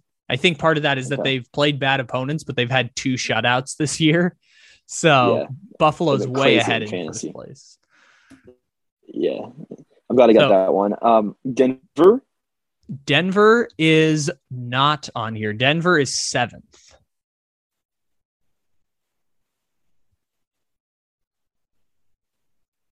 interesting. Um, what about? Am I lagging for you? I'm sorry. I, I mean like stop. I think it's okay. Let's see. Okay. Oh, now you're muted. So I don't know about that. Sorry. Uh, I I was you you were lagging whenever you were speaking, so I was a little confused. I didn't know if that was just an issue with the internet or something. No, it should be okay. Okay. Sorry. Uh, Yeah, you're no, you're all good. All right, so got we got Buffalo. Bills, Bengals, not Denver. Um, what about? Let's see. The Browns. Browns are number three. Yep. Uh, what about? Don't think the Ravens would be on there. I'm not gonna guess the Ravens. I was just thinking in my head. Um,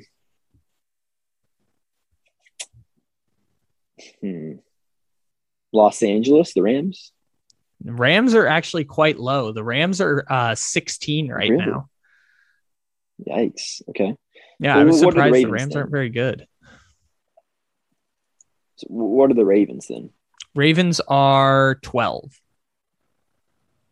12. Okay. Um, it might be some teams that are like kind of like surprising, I think, because I didn't expect the Bengals to be top five in DVOA, even though they've been great so far. Um, what about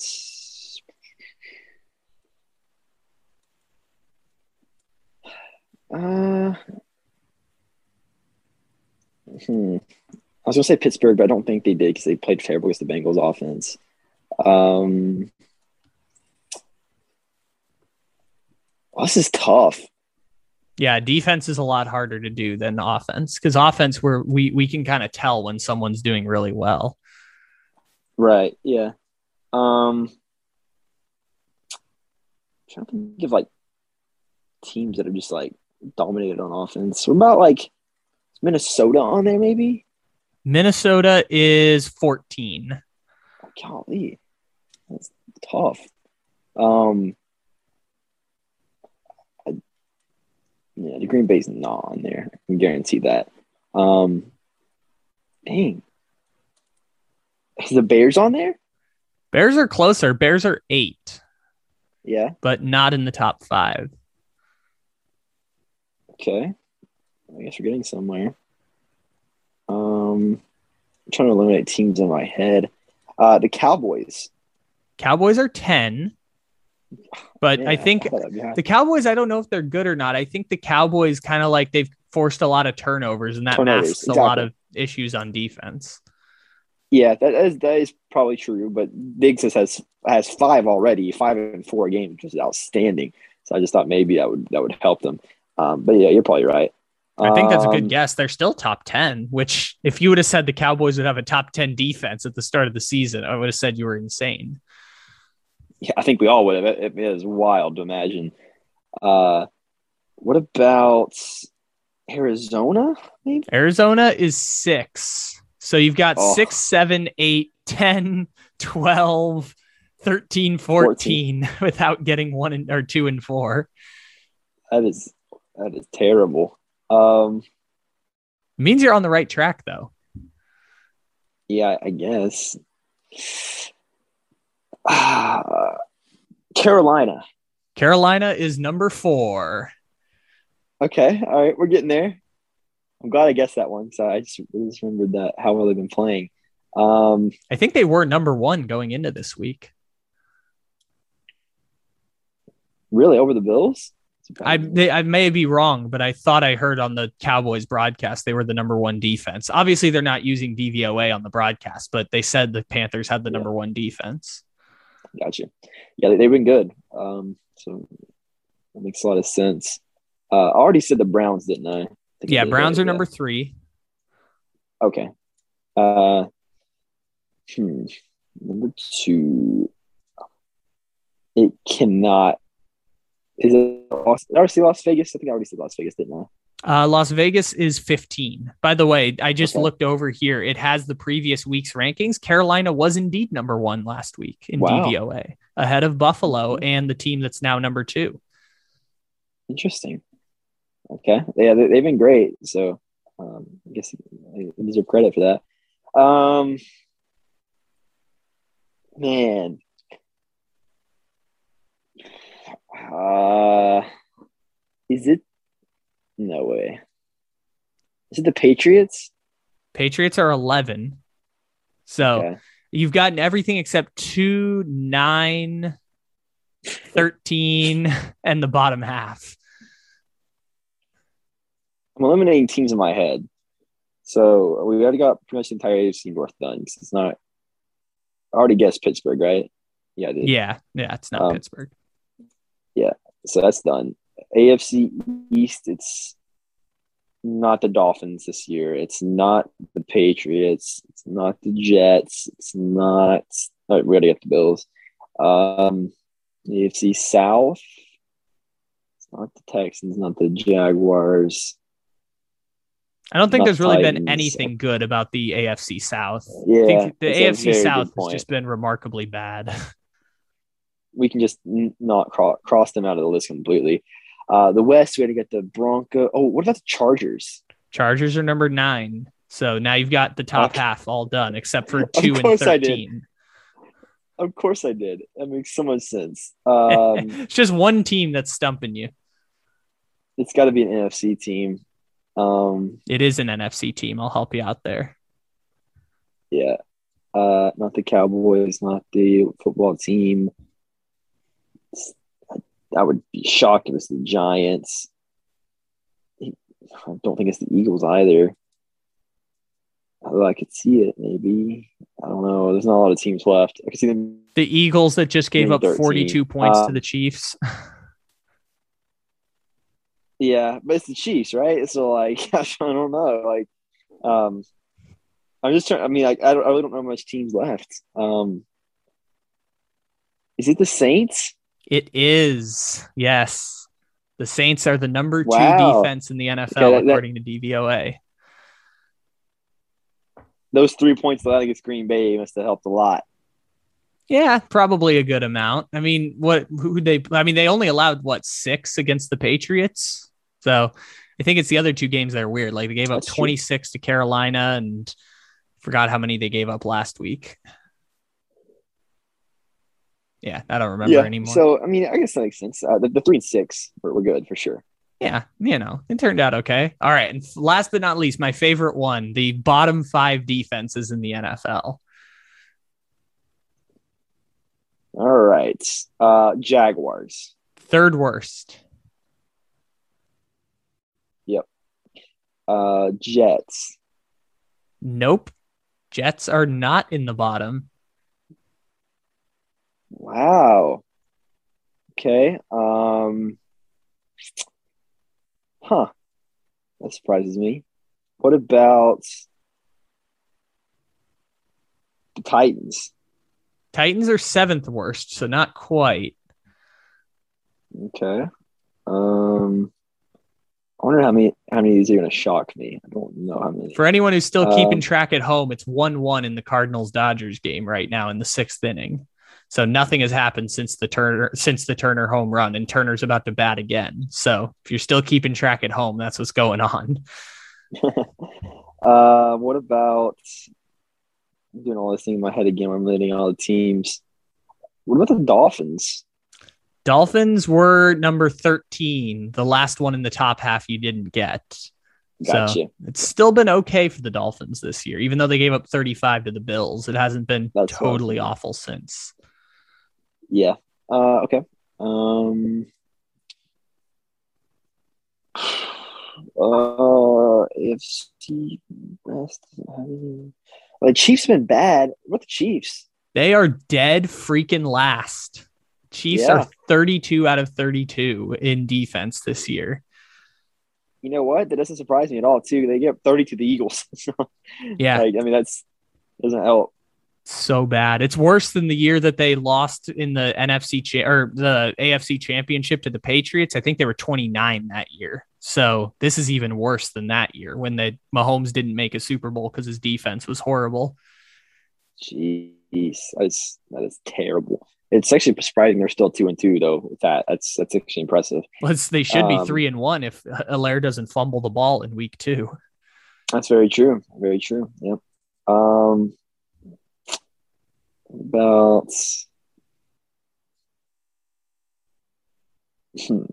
did I already say the Lions? You did not, and the Lions are second worst. Yep. Okay. So you've got one, two, and three now down. okay. Let's need four and five. The Vikings? Vikings are 15. Okay. All right. Um.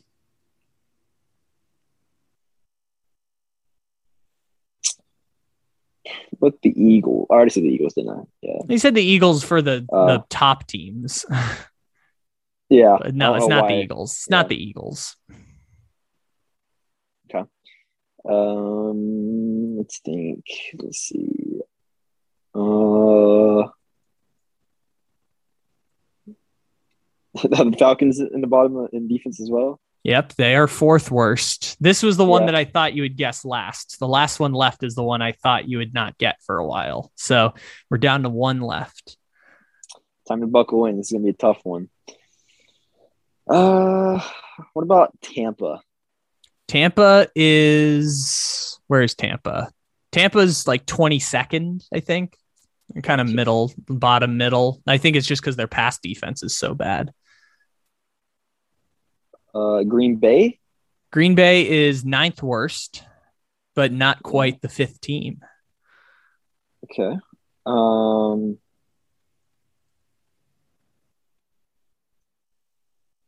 Hmm. Is it Pittsburgh? Pittsburgh is 10th worst, but not quite Yeah. Pittsburgh that bad.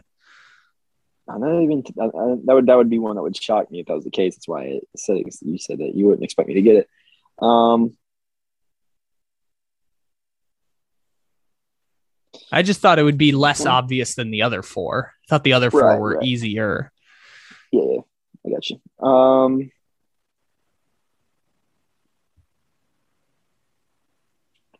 I've limited so many in my head. I've almost forgotten what other teams are available. There's really about Um, four or five that you haven't guessed on either side, either top or bottom. It's really about Right. four, five, or six left. Yeah, that's what I was thinking. Um. Actually, I can give you the six that you haven't guessed yet if you'd like. Yeah, if you want. So the, the six that are left are, uh, again, this is by, should I do alphabetical order? Let's see. Uh, should should do something that makes it kind of inconspicuous. So uh, let's go alphabetically here, which is just buying myself time to organize them in alphabetical order. So we have Indianapolis, New York, New York, uh, San Francisco. I see the Jets.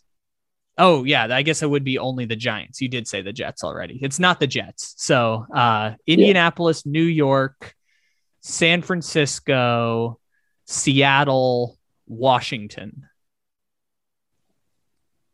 Ooh, okay. Uh, it's not. I don't think it's Washington. Is it Seattle? It is not Seattle. Is it the Giants? The Giants are gonna be my next, next guess Giants are six. sixth worst. So they just Okay. missed the list. Giants are sixth worst. So that leaves you now with Indy, San Francisco, and Washington. It's kind of surprising that all those three teams are there. Um, I guess I'll say Indy. It is not Indianapolis. So that leaves you with just San Francisco and Washington. Wow. Has Washington's defense been that bad? Uh, these are both defenses I expected to be better. I I want to say San all did. Francisco. It is the Washington football team. Wow. Is fifth That's worst. terrible. Washington was one. You're like, it can't possibly be Washington, right? Washington was supposed to have the number two defense in the league this year. Like they were people's dark horses to be the best defense. They can't possibly be fifth worst right now. That's just bad coaching or something. That is terrible. But that also combined with the fact that they're actually like beating teams. Taylor Heinicke. Like you would think that'd be carried by someone. I mean, one, one of them, to be fair, one of them was just the Falcons chaos game. The Falcons chaos game is going to happen um, every yeah. so often where both teams score in the 30s. We're seeing Hail Marys. It's, it's going to happen sometimes. The Falcons are the DVOA kill, killers. just, yeah. You come here to ruin your DVOA and that's it. yeah. And even when you hold them to six points like the Eagles, you don't get any credit for it. Exactly. Like they're, they're just here to ruin everything. yeah. I like that and ruin your 10 o'clock window during red zone because it's just so much Falcons chaos game going on during that time when there's actual good games coming down to the end. Another uh, another one where I basically name every single team or player to get it right. This one's a little cheap though because you you had to do the top and then the bottom. It's not like the one where you messed well, up. I, I named twenty. Yeah. Yeah. I'd name like 20 total, I guess. So. But you did name every single team before filling out the bottom 10 because these stats are so random. Like, how would anyone know exactly what it would be? Oh, no, Justin Turner. Okay, no, he didn't hit it out. Oh, that scared me for a second because everyone, I, I'm watching on silent and everyone like stood up, but he only hit it like just in front of the warning track. So that everyone scared me at Dodger yeah. Stadium that he was going to do it again. He's a monster. I, oh, I can no. see it happening here soon again. Uh, I hate it so much. But yeah, Falcons chaos game. I missed that in my life. And these are just random stats that I purposely choose because it's so hard to figure out what some of these stats are. Because they're like team DVOA, highest deep rate, highest 15 plus yard passing rates, and luckiest and unluckiest quarterbacks based on projected interception rate. Like it's fun to play games with these stats. it is a lot of fun. I I enjoy these games a lot because they are super entertaining and it's something that like I sit to like think long and hard about. And even when I do that, I still mess up and get them all wrong. So even fun. when I give you the final five options, you still guess everyone except Washington. I, you know what? I think most people would too, though. Like that is tough. I didn't think Washington would be that bad so far. Absolutely. You know, I think everyone would mess that up so far without getting Washington. The fact that you got the first four super easily was like very well done on your part. Like it's very hard to nitpick a few of these. So well done on your part. I commend you for your efforts here. Yeah, thank you. I appreciate it. But you know what? It, I always go through like the the one thing that I think of whenever I think of like DVOA and stuff is like, like what is a team that is just completely underperforming expectations right now, right? Like that's the first thing I think of. And you know, like Washington really didn't like scramble through my mind, even though they technically, I guess, have in some aspects played a little bit under to what we were expecting. I just thought like with Heinicke being the starting quarterback right now, it made sense as to why uh, they would be struggling, right? So that, that was kind of my thought process there when I was thinking about it. But you know, it's it's bad, but it's not as bad as me getting the Justin Britt, uh, who, who he played for wrong. So I can live with it that's going to haunt you for years. Years from now, you're going to be haunted by Justin Britt. I heard his name last week and I was like, oh my God. yeah, that name is now just forever etched in infamy or joy for me because I got you on a who he play for. I, I got to win that game last year by the slimmest of margins, but still, I won who he play for. Just wait till we get to NFL draft time. That's going to be fun. Oh yeah, trying to quiz you on random prospects and trying to figure out yeah. if you remember where some of these drafted players went.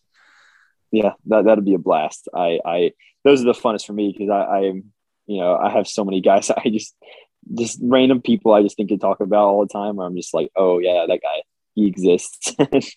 this is like a two hour podcast, so I just checked to see if we missed any breaking news while we were on, and we have a interesting story that's not like Trent, like Jalen Smith signing with the Packers type of thing is that the NFL union looks like it's moving to replace DeMaurice Smith as their head representative in negotiations, which is interesting wow. because I thought his job was pretty secure after the last um, CBA negotiation, but it looks like they're trying to get rid of yeah. DeMaurice Smith, who may or may not have anti-union ties to lawyers.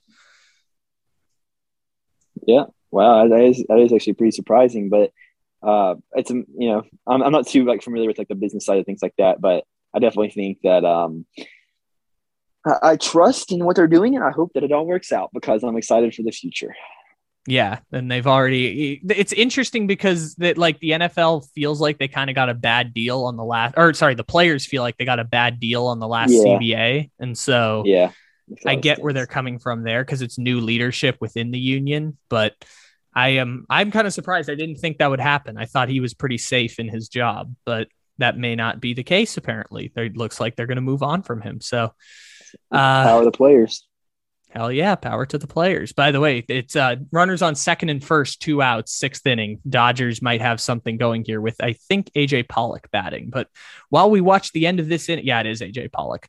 While we finish this up, let's get our boy Blake Jude's picks because other than picking the Bengals last week, who won the game but didn't cover the spread, you and I got upset by that one because they didn't cover.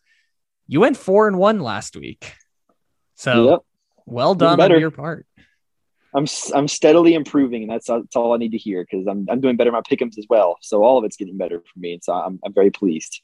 Congratulations to you! You are now sitting above 500 on the season. You are 11 and nine. You are in second place now in our Take It Easy Pick'em pool behind Cam from DSD, who going into the week is 12, 7, and 1. I am 10 and 10. Mine's been funny. I, I've well, gone two and three, three and two, two and three, three and two so far this year. Like I've just been straight in what, the middle the whole way. Huh? What's my record again? Uh, 11 and 9. So you're 11 and 9. Okay. I'm 10 and 10. Walter is 9 and 11. And Cam is 12, 7 and 1. So you're two games back right wow. now of first place. Got to catch up. All right. Yes, game on here. So Rams and Seahawks. Rams are two and a half point favorites at Seattle. Okay. Um, at Seattle is going to be tough. Uh, it kind of proved to me that they were not invincible last week, and I that really surprised me because uh, I thought the I thought the Rams had everything going for them, and then they completely just screwed up against the uh, Seahawks, which I was really disappointed in. But um, they do it back to back. The Seahawks team's not bad. Um, I don't know. That's a tough question. Uh, Remember the rule. You can always opt out of games and choose Lions or Falcons. Those are our rules. That's just not a fun rule at all. um, I want to take the Rams to cover. I think they can bounce back from this game. I don't see them losing two in a row right now because I think they're legit. Um, the Seahawks can put up numbers against them, but I really, really like the Rams offense right now. I think they could score a lot of points in this game and two and a half. I, I think this is like a three or three point win, possibly. I think they cover in aspect. Um, and, and I'm really tempted to pick Seattle you know what? Give me Seattle. I'm gonna take Seattle plus two point five. I'm, I'm gonna go with it. I'm gonna go with my gut. My gut's telling me Seattle right now. I think this could be a really really close game. Maybe.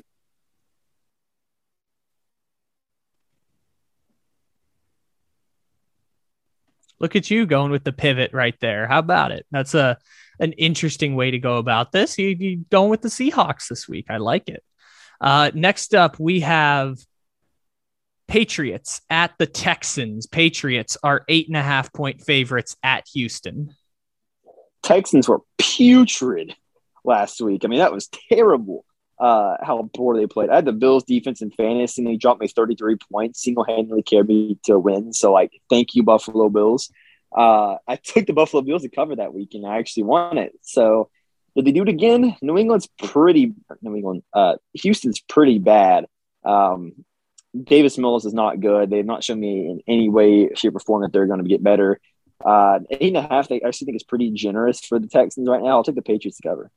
Ah, feeling the Patriots there. I mean, Davis Mills is the first quarterback to have a zero QBR since Nathan Peterman. Just throwing that out there. Just he's terrible. It's it is awful how bad he's been uh, last couple weeks. He had, he had a, a, an okay game uh, on uh, Thursday, um, that Thursday night football game. But after that, it was terrible. He has been awful.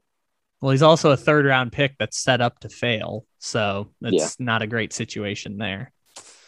He was my QB six actually in the draft. So, but uh, yeah, I didn't think he'd ever be a starter. So I was kind of surprised whenever he was. Titans and Jaguars. Titans are four point favorites. Mm, that's a tough one again. It, it's all dependent on Julio and AJ Brown being healthy. Uh, Jaguars, tr- Jaguars truly impressed me um, this week. Um, Reminder: the can... Falcons play in London this week. Yeah, uh, that makes it even worse for me. um, I think uh, I'm gonna take the Titans, but if if I figure out that the uh, that AJ Brown and Julio Jones are not uh, healthy in this game, I might switch to in, in the DMs. Reserve the I'm right not, to switch your pick later. Yes, that's what I'm gonna do because I do not trust this team to uh to um do much uh, when it comes to not having Julio or AJ. All right. Next up, we have the Bears at the Raiders, the second Khalil Mack revenge game. We have the Raiders five point favorites at home. I, I, yeah, Justin Fields is, I guess, the official starter now, uh, full time. Great to see that. I'm happy for him. Um, deserves it. Uh, this is a tough first game for him to be the official starter for. Uh, Oakland has, excuse me, say Oakland. Las Vegas has really impressed me with how they played lately. They they played really really well against the Chargers, who I think are legit this year.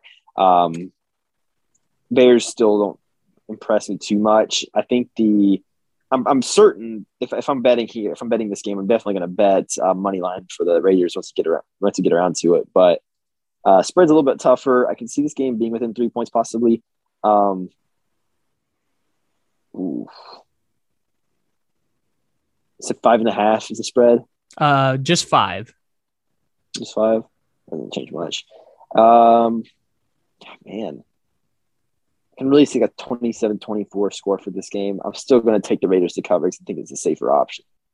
I mean, remember the Lions are playing the Vikings this week. If you if you ever want to switch your pick, this what's, is what's the spread? What's the spread? Uh, seven and a half. Yeah, seven and a half for the Vikings.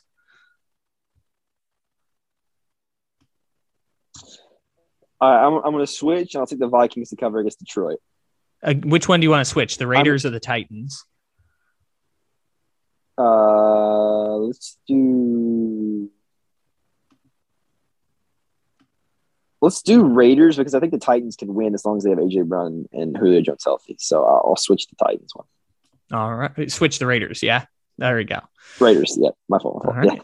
He's rolling with the Vikings. Finally, Sunday night football, Bills at Chiefs. Chiefs, three point favorites. Oh, it's tough. The Chiefs have looked great offensively, but terrible defensively. The Bills have looked fantastic on both ends this week. Who's the home team? Is it Kansas City? I think it right? is in Kansas City. Three point spread. You usually get three points for playing at home, which means they view the Bills and Chiefs equally. Yeah, I think it's accurate. It's a great, great spread. Um, ah, um, give me the Chiefs to cover. I think they win this game. Uh, I think it can be within three points though. Um, but I'm going to take the Chiefs because of the home field advantage, and I really think their offense is so high powered. Uh, that means you and I have I think, a head to head one here because I'm taking Buffalo this week and taking the points. So you and I have a head to head against each other. Yeah, that's. I can see. I was actually going to say Buffalo at first, but you know what? I've, I've kind of like decided, like you know, I've never bet against Mahomes, so I'm going to take that advice, even though it's not always worked. It's worked most of the time. I'm going to take it this time around and say they win. That's what I did over on the Slump Buster. I'm hedging my bet here by saying I, I can win one if Mahomes wins, or I can win another one if Buffalo wins, and at the very least, I can get my uh, I can get my points in favor of Buffalo. So uh, no matter what, I walk away a winner in some way, shape, or form. So I do. I like the Bills money line, but I don't like them to win. I think this is going to be one of those like down to the wire type of yeah. games. Yeah, I, I I can agree. Uh, but you know, three points is safe though, because if Kansas City wins by three, then it's a you know it's a draw. So I can I'm okay with that. I think I can feel safe with that. Yeah, I mean Kansas. So Kansas City Buffalo is interesting. We can talk about this a little bit right at the end here because I think the I think Buffalo is number one offense, number one defense in DVOA because they've played maybe the four worst offenses in the NFL this year. When you talk about Pittsburgh, the Texans, Miami with no Tua, and uh, who was the last one I'm thinking of? They played someone else terrible in week three. Um, damn, I forgot who they play. Oh, um, wait. God, who did they play in week did three? play Miami?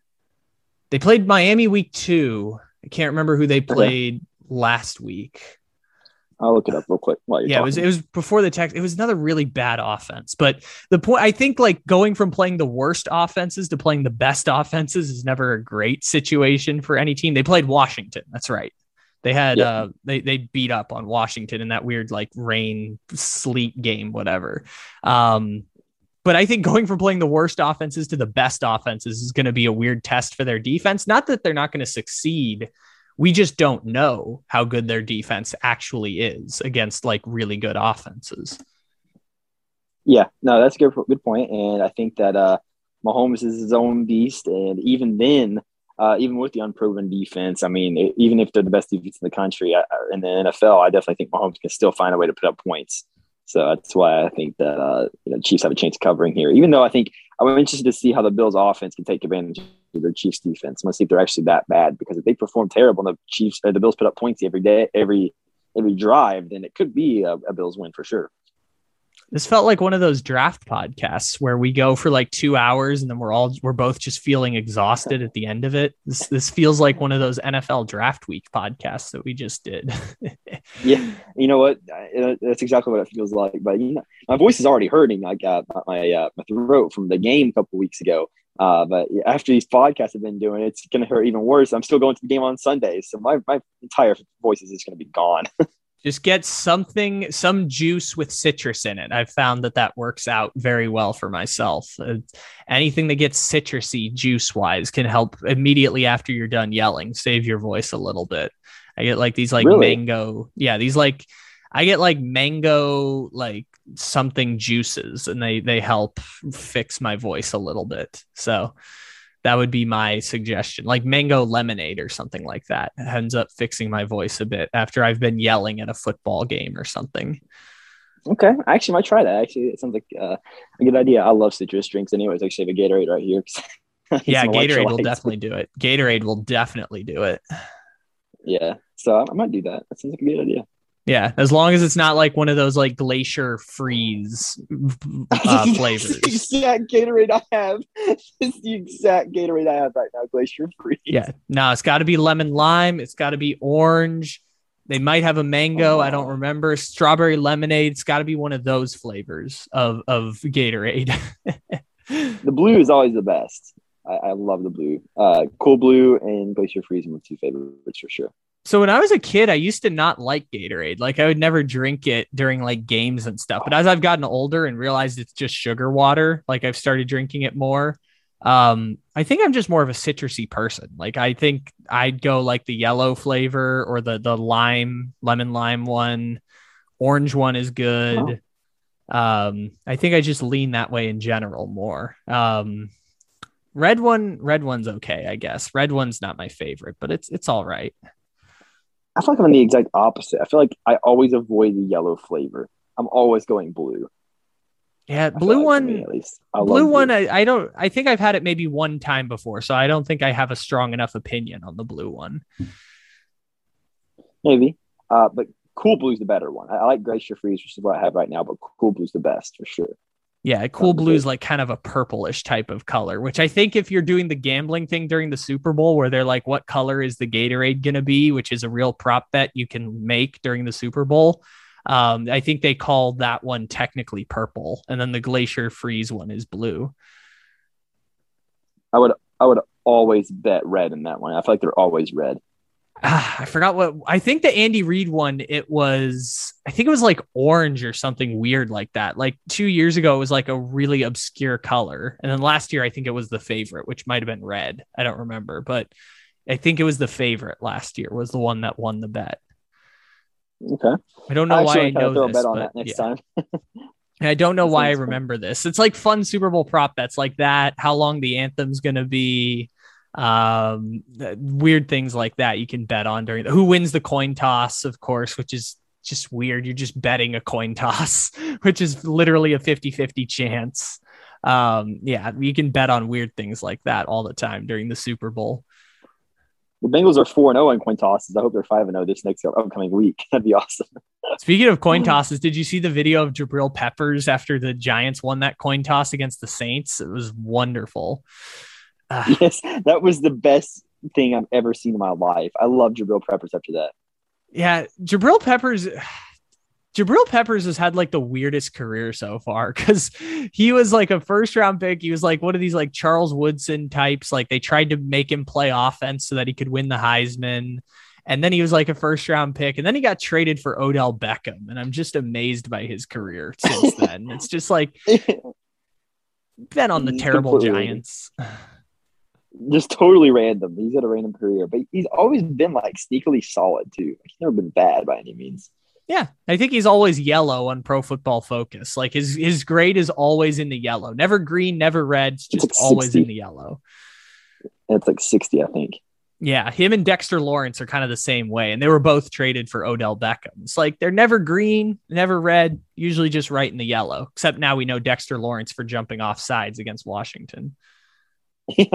yep. Uh, but Dexter Lawrence has also had his like fair share of really good games too. To be fair, he's been yeah. really good sometimes. I'm also just milking Jabril Peppers content here because Nolan Arenado is up with a runner on second and two outs in the seventh inning, still a 1 1 game. And I really want to see if Arenado strikes out here because I don't know what I'm rooting for here. I hate the Dodgers, but also I Arenado has always been like a weird relationship with me because uh, obviously Colorado, which is a you know he played the Padres a lot, so I yeah. remember watching him. But also I remember watching a Padres game and they're like major league debut for third baseman Nolan Arenado. So I got to watch his MLB debut, and I was like, oh, that's pretty cool. So that's cool it's like a cool memory I yeah, hang on to. Neat. It's like, yeah, it's Nolan Arenado's debut, and then he turned into a stud. And I don't know, it's a weird relationship I, I have. I him. actually watched Joey Votto. I actually watched Joey Votto's debut with the Reds. Uh, I don't remember it, but I was watching it in, in Tennessee with my dad.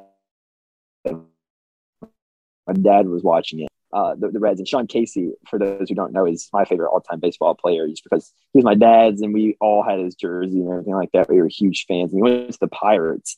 And uh, that was another love hate relationship. We were always, we always loved Casey, but we hated the Pirates. So we were like, well, let's just let Casey get the only hits of the game. but uh, that was the year Joey Votto came in. And I remember we, my dad told me that we all kind of had like a sour taste in our mouth because we were like, well, we want to Sean Casey. We don't want Joey Votto. And then we're like, wow, really glad we got Joey Votto. Let me think about it.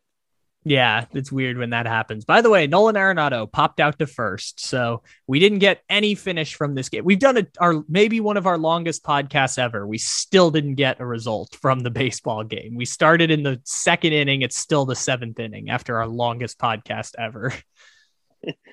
it just shows how long baseball is. It's going to be in four hours.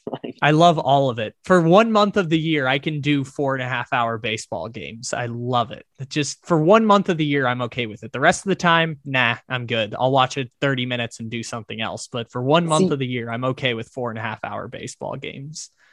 You know, I, I love baseball. Don't get me wrong, and I, I do watch the playoffs. But I feel like my time in, in that kind of area is during like opening day because like down the line, I'm a lot more focused on football now, right? Like football and now basketball's coming up soon. Like that's a, that's what I'm really thinking about more now. So I really baseball, I, I love baseball and I'll still watch it, but it doesn't like cross my mind as much.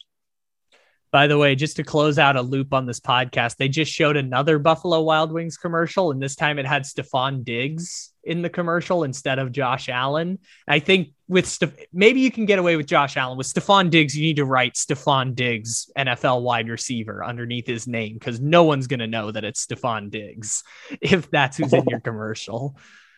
You know what? Diggs is another good one. I enjoy that one. yeah, that, some of these uh, players I, are just obscure. Honestly, I would argue though Josh Allen's probably worse. I'm not gonna lie. Really? You think Stefon yeah. Diggs is recognizable? Like we recognize him, but I think the common person is not going to recognize Maybe. Stefon Diggs. But his Minneapolis Miracle will always be remembered. Like if you if you watch football, you know that play. That's you just reminded me. I forgot he had that campaign after the Minnesota Miracle with Geico, where he's like how everything sticks to Stefon Diggs' hands, and he's like trying to put out the trash, and it's like stuck yeah. to his hand. I forgot he had that commercial after the Minnesota Miracle. Yeah, so I, I, definitely, I definitely can see him being a. Uh, I can definitely see his face being in a commercial more than Josh Allen, at least. Who I, I honestly, if you told me how Josh Allen, what Josh Allen sounds like, I couldn't even tell you. I don't, I don't, I don't know if I've ever heard the man speak. That's a great point. I don't know. I don't know either. I, I couldn't tell you how Josh Allen sounds. Stefon Diggs, I do. I maybe you're right. Maybe Stefon Diggs is more recognizable than Josh Allen. I guess I was just doing a quarterback wide receiver thing there.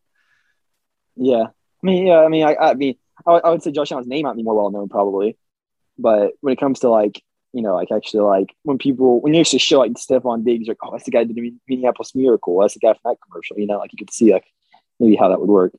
You know what? Maybe you're right. And maybe we can do another hour of talk about this so we could maybe get to the ninth inning of this baseball game. Who knows? we can see, but that's that's another two and a half hours of talking about commercials.